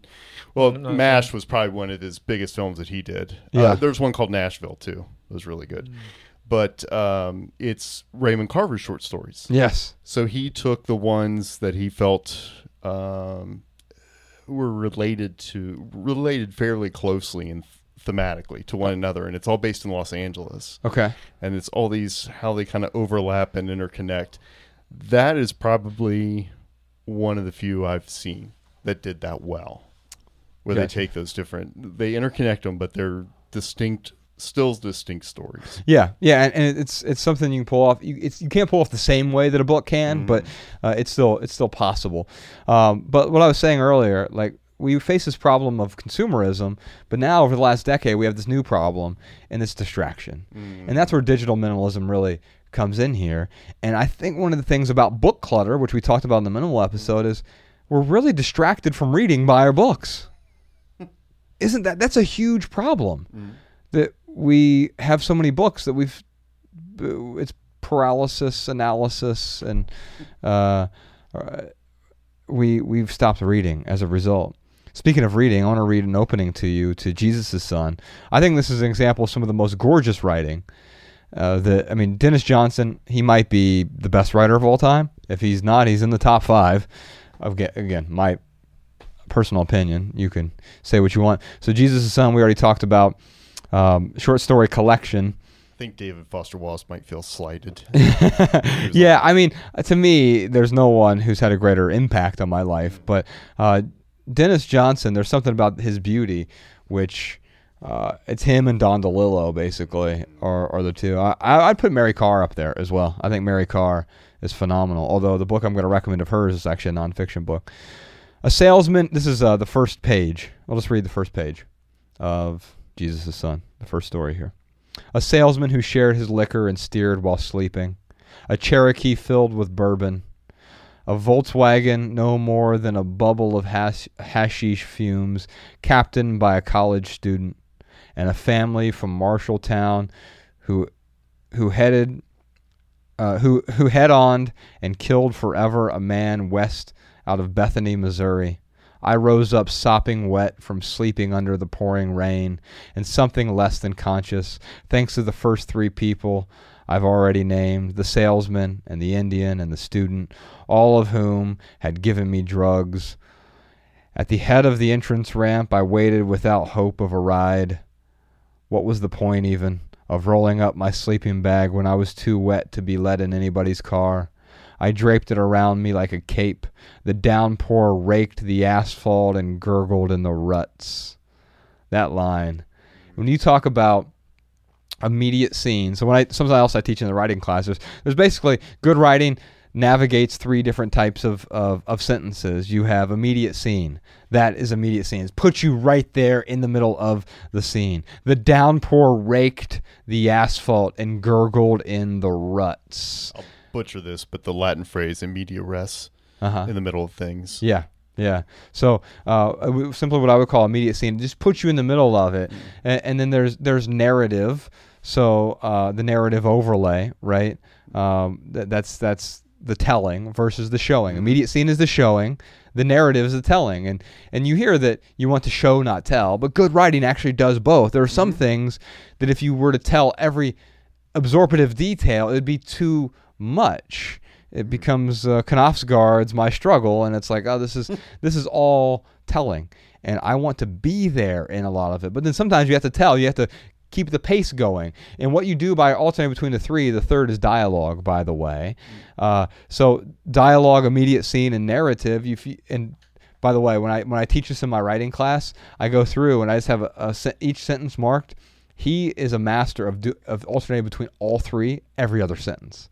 So it goes from immediate scene to narrative to dialogue to narrative to immediate scene, and so every sentence switches it up, and it keeps the the narrative urgency going in the book. And so a book like Jesus' Son is super short. I think it's 120 pages. You could read it in a even if you're a slow reader like me, you can read it in a sitting. There are other books like um, Rupi Kaur's The Sun and Her Flowers, which I really enjoy. I can just pick up any page and go straight to it. In fact, that's exactly what happened with this book. I picked this book up because Bex and I, we were somewhere where there was, and she needed to use the bathroom. And there was a Barnes and Noble nearby. I'm like, I know we can go use the bathroom there. So I take her to Barnes and Noble. I'm waiting outside the bathroom for her to get out, and this book is just on the shelf. And I pick it up and I turn to a page. So you just you uh, no familiarity. None at all. I'm not a big writer poetry fan Yeah. either. Uh, in fact, I'm a big fan of poets. Denis Johnson is a poet. I don't really care for his poetry. Huge fan of Mary Karr. Uh, this book I'm holding up here is called The Art of Memoir. Now, she's written three amazing memoirs. Uh, Lit, Cherry, and The Liars Club was her first one, her most popular one. Her writing is gorgeous, also downtrodden, Texas, West Texas, sort of uh, uh, writing, but she makes it beautiful. You know, she talks about her dad shooting her stepfather, and yeah, it's wild stuff. Um, and the bullet holes in their trailer or whatever, like it's it's phenomenal writing. But then she also writes about how to write good narrative nonfiction in the art of memoir, which is another one of my 17 favorite books. But I don't care for her poetry that much either. I've tried to read it. It's I'm it, it's not you, it's me sort of thing. but I feel that way about most poetry. But there was something about Rupi Kaur and her poetry. I've tried to get her on the podcast, but then the um, pandemic started, and she's Canadian. I don't imagine her coming here anytime soon. But let me see if I can find the page that really, really resonated with me. There was something I actually had. Remember, we had Matt Nathanson on the podcast. I had him read this poem on the podcast, and it just I don't know. It, there was something that that stuck with me about. I opened the book and it literally made me. It made me gasp, and now of course I can't find that poem. So I'm gonna pause real quick and see if we can find it. Oh, of course I find it. What? Don't even pause. We, we don't, need Don't even pause. Yep. I found it. I opened it up, page 136. Waiting for Bex. I'm just standing there in a Barnes and Noble. I open this up, and it says, "In a dream, I saw my mother, with the love of her life, and no children. It was the happiest I'd ever seen her." And the name of the poem is "What If." And man, ah. I'll share this with you because we're on Patreon. um, there's been a few times where I've opened up this book in the last year and I've been reading it at the table with my wife, mm-hmm. not out loud, just reading it, and she's there reading her thing, and I've just started crying, like there, and it comes from a place that I didn't know I had access to. And this poem, for example, in a dream, I saw my mother with the love of her life and no children. It was the happiest I'd ever seen her. Well, what is that? That- There's a whole world there. There's what it says, but then there's what it implies. And it made me think like, my mother had a great life before she birthed me. I was an accidental birth. My mom had uh, several miscarriages before me and just assumed she was never going to have kids, but had me at age 36 and she had a relatively happy life before me. Uh, she was a stewardess. You know, I write about all of this in Love People Use Things, the next book. She was a stewardess. She was a nun before that. Uh, she like could have bounced around to all these amazing life, uh, uh, very full, right? I mean, uh, hugely full life yeah, before age 36. experiences. And then she had me, and she had me with my father, obviously. Uh, that's the only way she could have had me. And my father got sick. You know, he was schizophrenic, and in many ways, I think that ruined her life. Um, unfortunately, it's not my fault per se, but in many ways, it's because of me. But in a dream, I saw my mother with the love of her life, which I know the love of her life was not my father. It was her first marriage, and he just ended up being a total jerk, and he cheated on her regularly and didn't understand what the big deal was because it was sort of a cultural thing. Uh, he was from uh, a different country, and um, I think that like there is there's an alternate life where she just lived with him for the, and I was never here, right? And well, I'm, I have gratitude for them bringing me into this world. Um, I also feel sorry, and and there's a I can feel joy makes room for a certain kind of grief, and I feel a certain qui- kind of grief here, even though I'm joyous the fact that I'm alive and I'm grateful for it. And so I think there's something about poetry that can do that. There's also flash fiction. We're kind of running out of time here, but one of my favorite flash fiction authors is a friend of mine named Marcus Allman. At least that's his pen name. and uh, marcusallman.com. We'll put a link to that in the show notes. I, right before this, Shawn and I were trying to look up some of his old flash fiction, which I actually teach in my, my writing class. Uh, and if I had time, I'd go into the, the curriculum and dig it up. But uh, he, you know, flash fiction is usually 750 characters or less, or 750 words or less, rather. Um, I guess you could do 750 characters. That's flash fiction. Yeah, that's still, I would even argue counts. that, that that Hemingway's short story, uh, the, the the in fact you gave me the very short short story. He has a story called that. It's a one pager. We'll put a link to that in the show notes as well. I've got a PDF of it here. I don't have time to read the whole thing, but um, that uh, the six word short story that he has. Wait, could you you know off the top of your head, right? Let's let's see if I do. Um, baby for for sale, baby shoes, never worn. Yeah. And so that's like extreme flash fiction. Mm. So flash fiction is usually 750 words or less and or fewer and and flash fiction is able to do something a lot of these other things can't do. Just like poetry, flash fiction is able to capture a, a whole world. You have to infer a lot in a, in a sort of one page story. It's usually about one page. And it's a really great introduction if you're just wanting to start writing fiction, by the way, to, to getting comfortable with immediate scene and narrative uh, uh, overlay and then dialogue and be able to switch between the three because you don't have to get too married to any character. I know before I, when I first started writing in my 20s, I wish I would have written more flash fiction. I felt so compelled to write novels right away. And there are three novels that I started that never saw the light of day. One was called uh, Just Past Central, and the character, the main character, dies in the first line of the book, and I it was hard for me to get past about seventy pages of writing there because the main character dies in the first line, um, and, and so you sort of obviously know the ending. And uh, the other book I, I tried to write was a genre fiction book called Cold Call about you know the sort of salesperson thing, and it, it just it didn't work for me, and I just didn't have. I didn't have the architecture yet. I didn't have the skill set, the scaffolding upon which to build robust characters or anything like that. Eventually, as a decade fades, which I wrote a lot throughout my 20s, uh, I finally figured it out. It all came together around uh, 28, 29, when I found the main character of that book. Uh, before that, it was a character that looked rather suspiciously like me, but I finally found the main character who was uh, in many ways the exact opposite of me, but it experienced many of the, the things I was going through. So it's auto, autobiographical fiction. And that's probably my favorite first line of any book that I've written is um, things could have been worse, but not much worse. And and then the, you get introduced to the main character, Jody Grafton, and, and his sort of struggles, which were many of the same struggles as me. They just manifest differently uh, through through him. And all of a sudden, I was able. to, It gave me the freedom to write about everything I wanted to write about and rewrite all these these little chunks that I had written throughout my 20s. I started this book when I was about 24, at least some of these chunks I wrote. And some of the mo- my most beautiful writing in my life when I was 24, 25. Some of the things I, I go back and read parts of that book and I'm like, how did I write that? I couldn't write that well now. And it's not that I couldn't write that well. I write better than most of that now. But there are parts where it took a certain me to write mm-hmm. that.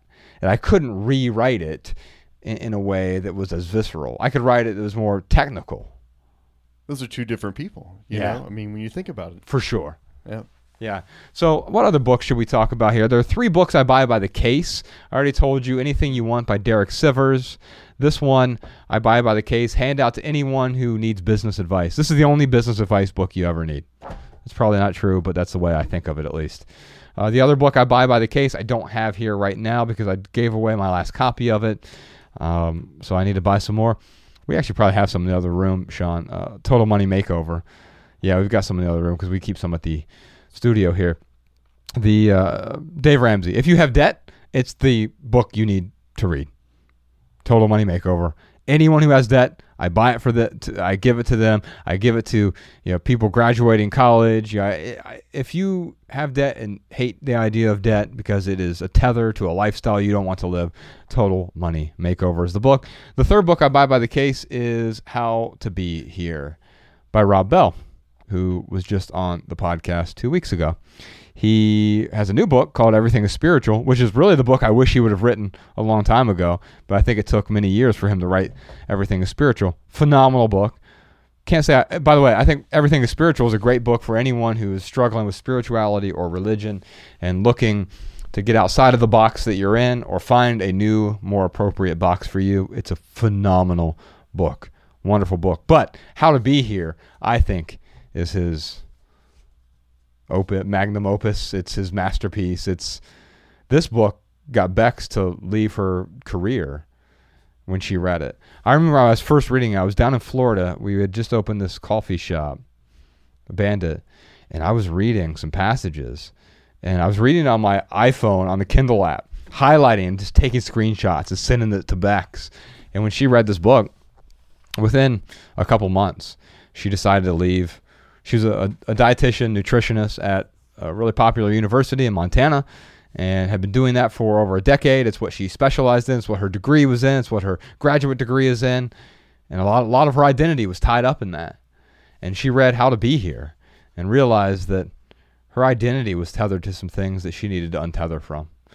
And it gave her a lot of the courage. There's a whole section in here about courage, actually. Um, there's a section here also about boredom and and dealing with boredom. Uh, there's the section about ikigai, the thing that gets you up in the morning. That's a Japanese word for the thing that gets you up in the morning. And Bex realized she didn't have that thing that was getting her up in the morning. I buy this book by the case and I give it to people because it is such a power. By the way, you can listen to the. We did. We've done two other. We've done three podcasts with him now at this point. Um, not one with it when this book came out. In fact, we were the very first guest on his podcast, just randomly. Shawn and, and Ryan and I were attending a seminar of his, and he's like, "Hey, you guys look familiar." And I'm like, "Yeah, we're the Minimalists." He's like, "Hey, uh, you guys want to be on a podcast?" And I was like, "Yeah, I'm a giant fan of yours. Of course, we want to be on our podcast." And so, um, that book though, Laguna, yeah, Laguna Beach, Laguna Beach. Yeah. Yeah, that book, How to Be Here. I mean, uh, they, his his covers are phenomenal too. This one, and um, Velvet Elvis. Velvet Elvis, the first. I mean, yeah, the the so the first edition of Velvet Elvis in particular. It's aggressively minimalist. He had to have a huge fight with his publisher on that. what else here? I hate political memoirs. I hate all of them except one, or I guess you call it. This is more autobi. How would you distinguish autobiography from memoir? I know there's the the Venn diagram has eighty percent overlap, but there is a dip. Autobiography just seems more like a historical character. Yeah, yeah. I would. That's what I, I think. It's a more factual account, Yeah, play by play factual account, where a memoir um, injects more of the feeling into it, yeah, humanizes it more. yes. This is both. He's a political figure, obviously. We had him on the podcast, episode 200. Pete Buttigieg, Shortest Way Home. It is a autobiography. It's a memoir. I said, I think I said this to him actually when we were recording. Uh, there's a small piece of me that hopes he loses presidential election, which he did, so he can go back to writing more books because this book is so beautiful. I mean, he just, of course, like he's, uh, he's a brilliant person, but people don't write this way. Political memoirs are usually just garbage or they're ghost written. But this book, I'm going to read the first sentence to you here. It's called The South Bend I Grew Up In. That's the first chapter. Dawn comes late here in the western limit of the eastern time zone, so, so far from the coast that our first sunrise of the year arrives after 8 in the morning. Most January days are cloudy, making sunup a hidden and gradual process, less a moment of daybreak than a cold shift away from the illuminated night, in which the cloud ceiling and the snow cover reflect the sodium streetlights between them into an orange glow so bright you can read the paper outside at four in the morning. Come on, man. That's that's not a political memoir. That that's a that's a David Foster Wallace novel. I mean, it's unbelievable. And- But he does this throughout the book. It's not just it's not just that first sentence. Uh, he he does this over and over and over. And Bex and I were in Sedona when I read this, and I could not put the thing down. It, that's the mark of a great book. A mm-hmm. unput. Eh, and by the way, when you do put it down, you can't wait to get back to it. That's what you want. As a writer, that's what you, what you want. As a reader, that's what you want. And you're reflecting on it in your mind, and Yeah. you're talking to others about it. Yes.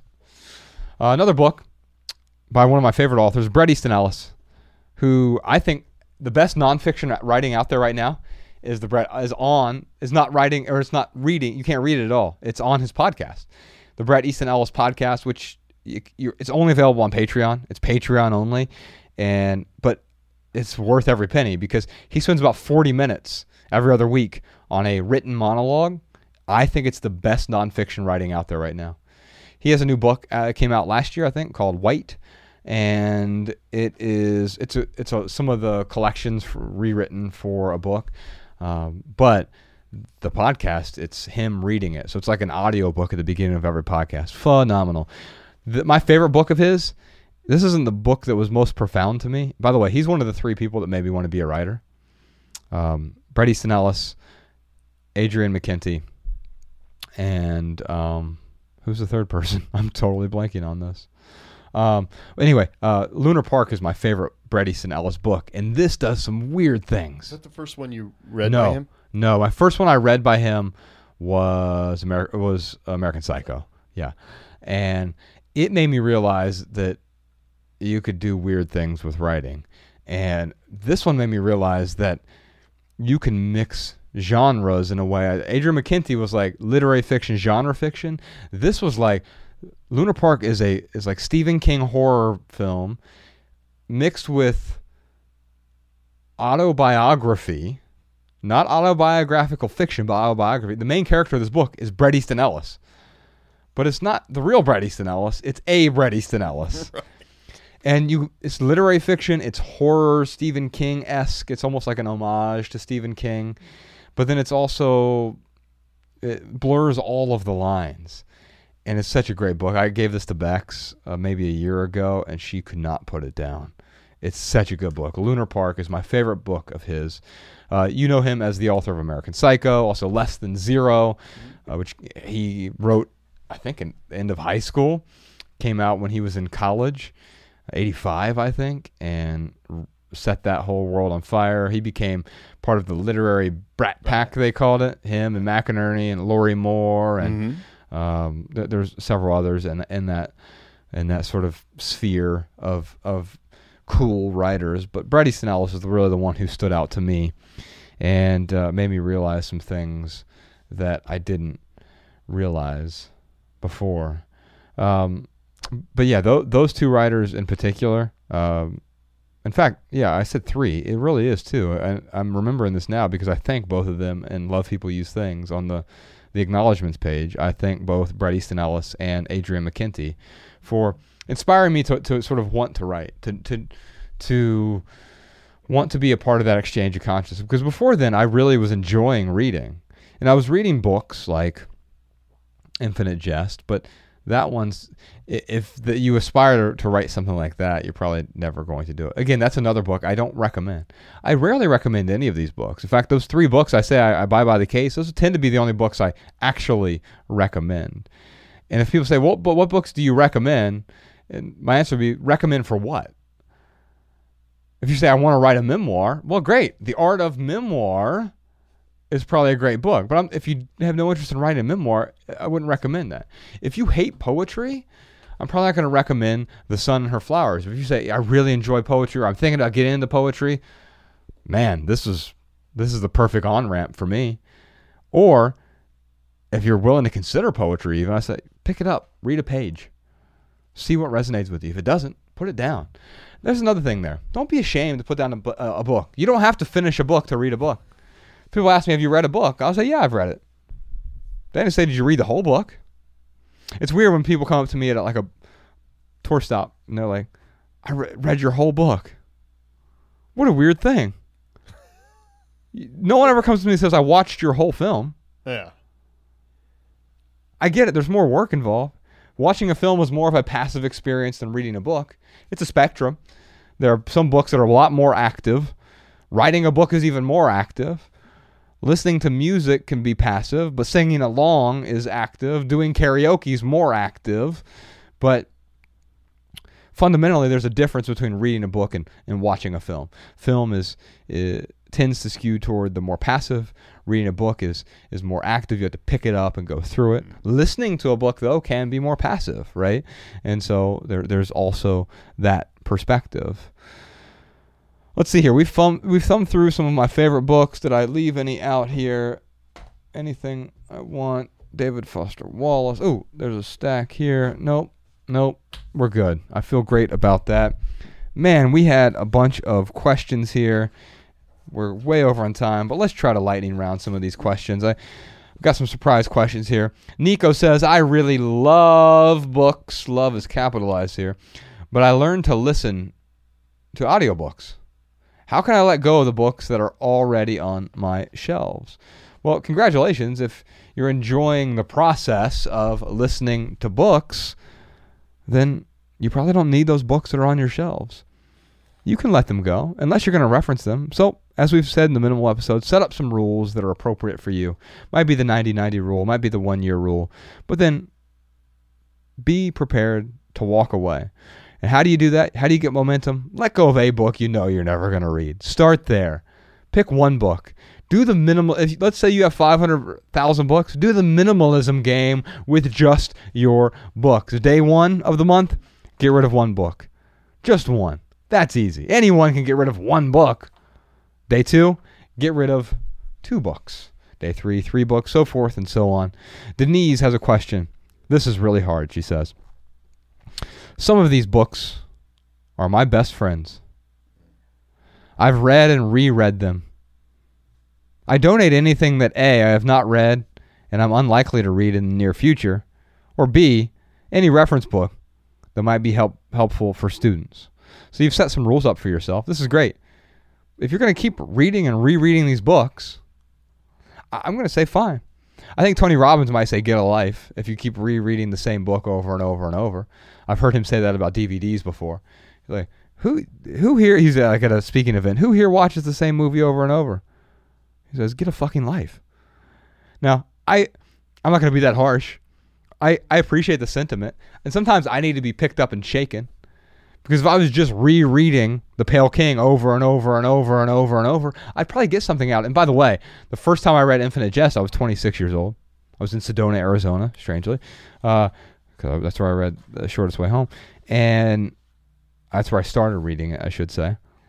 And I remember it vividly. But read, diving into it now, it's a different experience. 15 or you know whatever 13 14 years later it's a totally different experience so sometimes you'll get something new out of the book but by the way, that copy of Infinite Jest I read, 26, is a different copy from the copy I have now. And it's okay. I let it go. I let someone else use it. When I decided to pick it back up, I was able to do that. I could find it used for a few bucks. Was not a big deal. Or you can find it and any of the books that I've written for free at your library. And if they don't have it in your library, they're happy to accommodate you you're a local patron. They, you're a member of the community. They want to help you out. They'll they'll usually order the book that you want, including any of the uh, four books that I've written, uh, including my novel.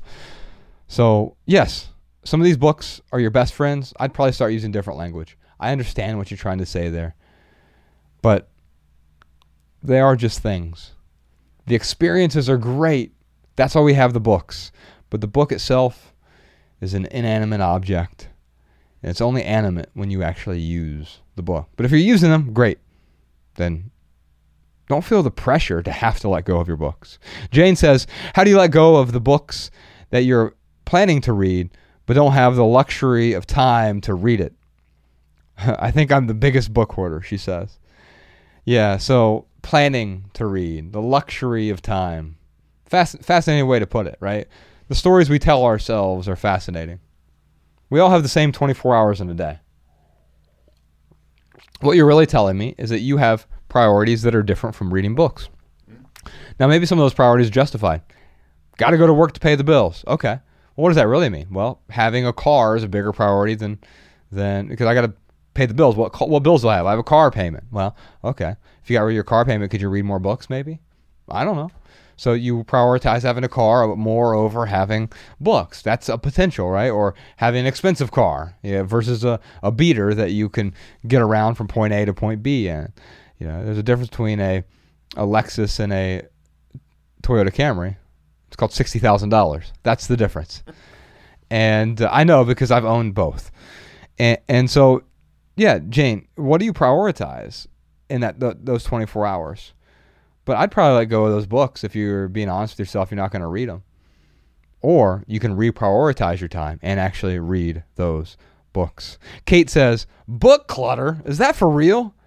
Is there such a thing? I beg to differ. Several people said this when I tweeted out on Twitter at JFM. If you want to follow me, by the way, but I tweeted this out. Said, "Hey, any questions about book clutter?" And people were like, "What? There's no such thing. It's the one thing that's not clutter."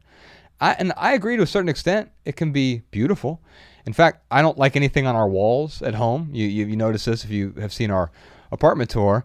I generally have very few things, if anything, on the walls but we have these two vertical bookshelves. Some of you ask, by the way, uh, where do I get them from? Um, design within reach, but a bookshelf is not going to make you read more or less. But it's a functional piece of art for us. It, it also adds a pop of color because the spines of books stick out and you get to see all this different color there. A pop of color to our otherwise rather monochrome living room. Book clutter, is that for real? Only if it's for real for you. I think there's a difference between book collecting and, and, and book clutter. A well curated collection, curated being the key here, can be useful. Book clutter actually gets in the way of the books we want to read. NLB says if we mark up physical books as we read them, should we just toss them if they are becoming clutter? Or should we feel okay with selling or donating them? Oh my gosh, don't just throw them out. It's one of my favorite things. When I go to the last bookstore downtown, Shawn, and I, I go to that maze of books they have upstairs, they have like these $1 books, and they're sorted by color, meaning books with red spines are in this section, books with blue spines or black spines or white spines or yellow spines are in these sections. And I'll pop open a book. I saw Freedom there recently. It was a dollar for Freedom. And I, of course, I felt compelled to buy it, but I already have a copy of Freedom, so I'm not just going to buy it for a dollar. But man, I popped it open and I really wanted to buy it. I still didn't. I, I restrained myself because there was there were all these underlying parts. And I'm like, oh, I get to see what resonates with someone else. It's not just an exchange of consciousness between me and the author, it's also an exchange of consciousness between me and the other reader, which, by the way, is what makes Kindle so valuable because of the popular highlights. If you have those turned on, not only do I have the highlights that I've highlighted in a book, but if I'm reading a book it'll also show me the lines that other people have highlighted, you know, popular highlights, not everything that's been highlighted in a book, but the most popular highlights, what's really resonating with other people. And what's fascinating about that is sometimes I really agree with it. Sometimes I'm like, why do so many people underline this line? That one doesn't stand out to me at all. And there are others that aren't popular highlights, and I'm like, that's the line. This is the line everyone should be highlighting. I'm highlighting it in my Kindle as well. And as an author, that's really helpful because I can see I can't see what you highlight specifically. They don't share that sort of sort of you know, personalized granular data, but I can see what's a popular highlight in my books as well. And uh, people are uh, giving me feedback sort of indirectly as an author. I can see what resonates with people, and I love that as an author. I love that experience of uh, that that other kind of exchange. I'm getting feedback from people, right? Love people. I love the feedback I'm getting from from these people. Charlotte says, "Would you discuss the paralysis that happens when one member of the household has read a good book and the others say they want to read it and put put it and put it somewhere for someday and then read their own good book and offer it to others and no one can decide when everyone has read any given book?"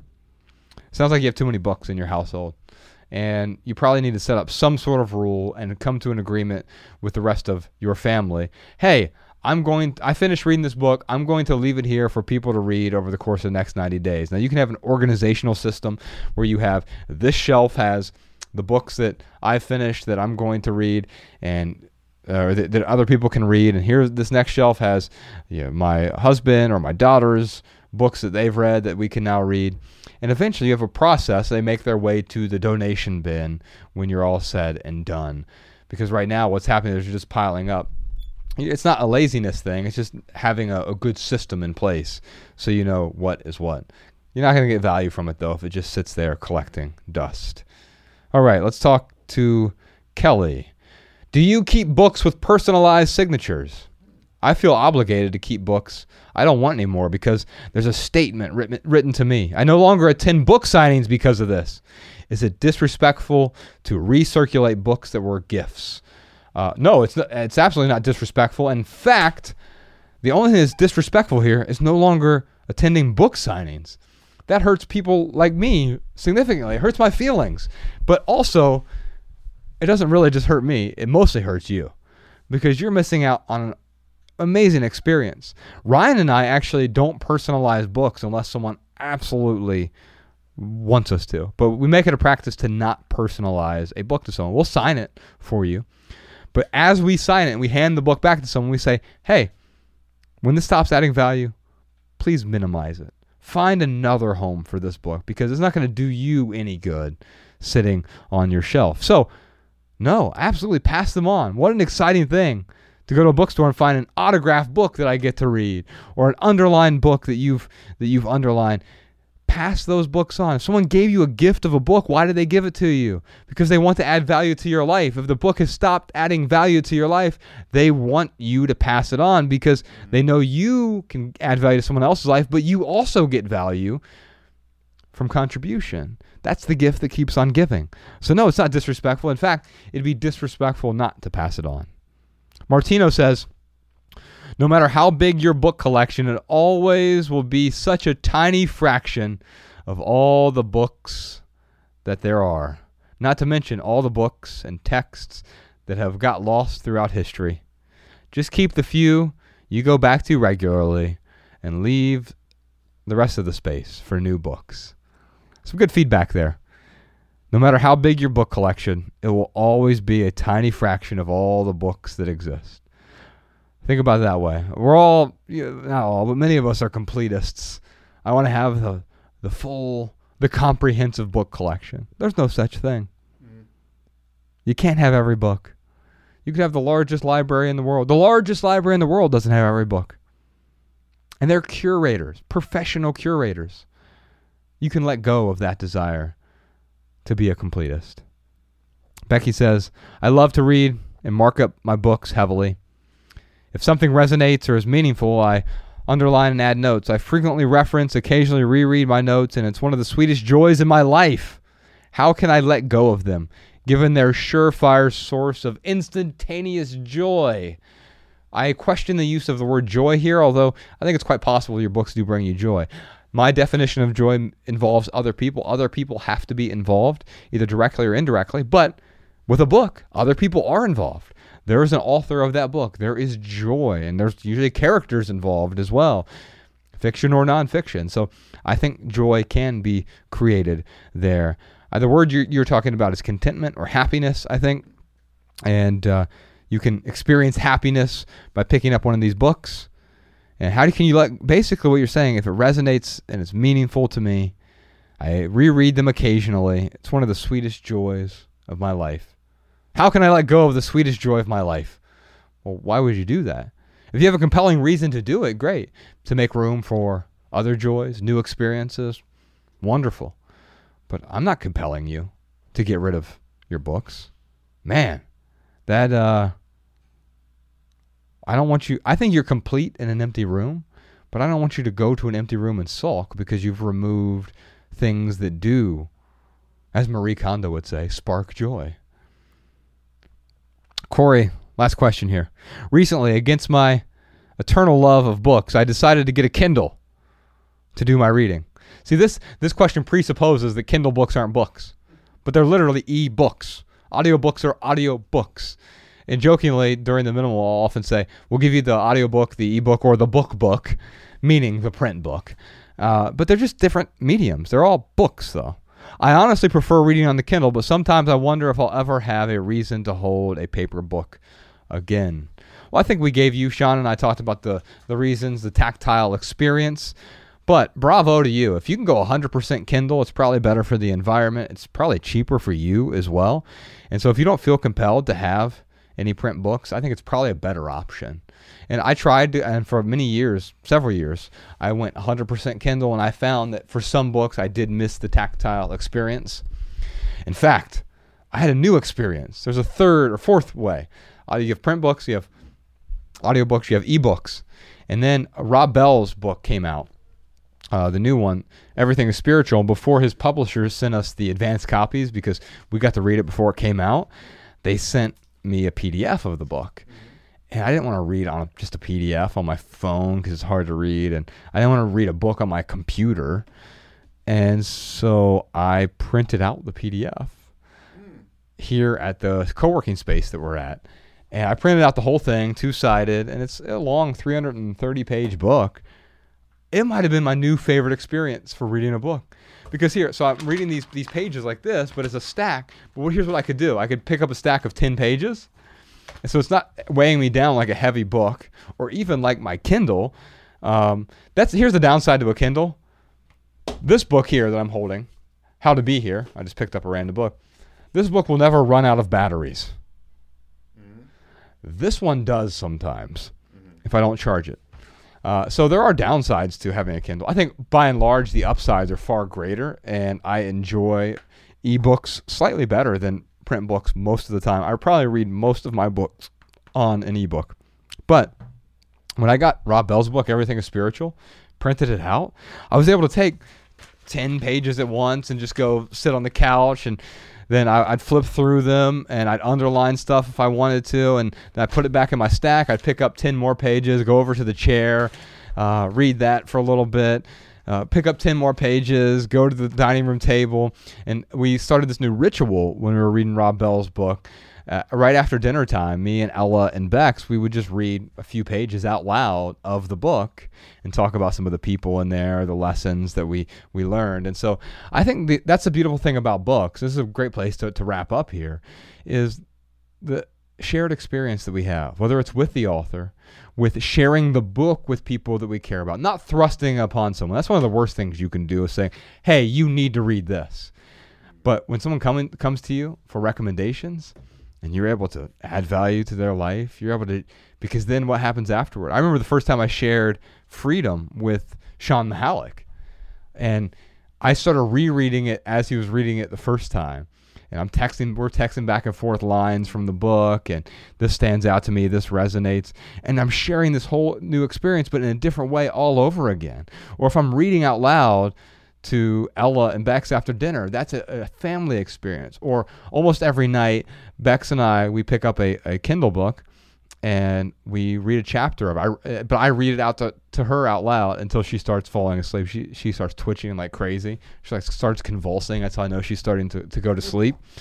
And it's like I'm reading her to sleep. It's a nighttime story, right? And the you know we'll also read stories to Ella before you know as she get, gets in bed. We'll mm. pick out one of her books and read something from the Wild Kratts or some other children's story that she finds value in, that she enjoys, and it puts her to sleep as well.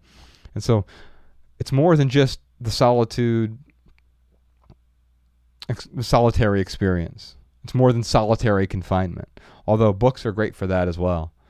But it opens up a whole new world in the real world for you to share these experiences with other people.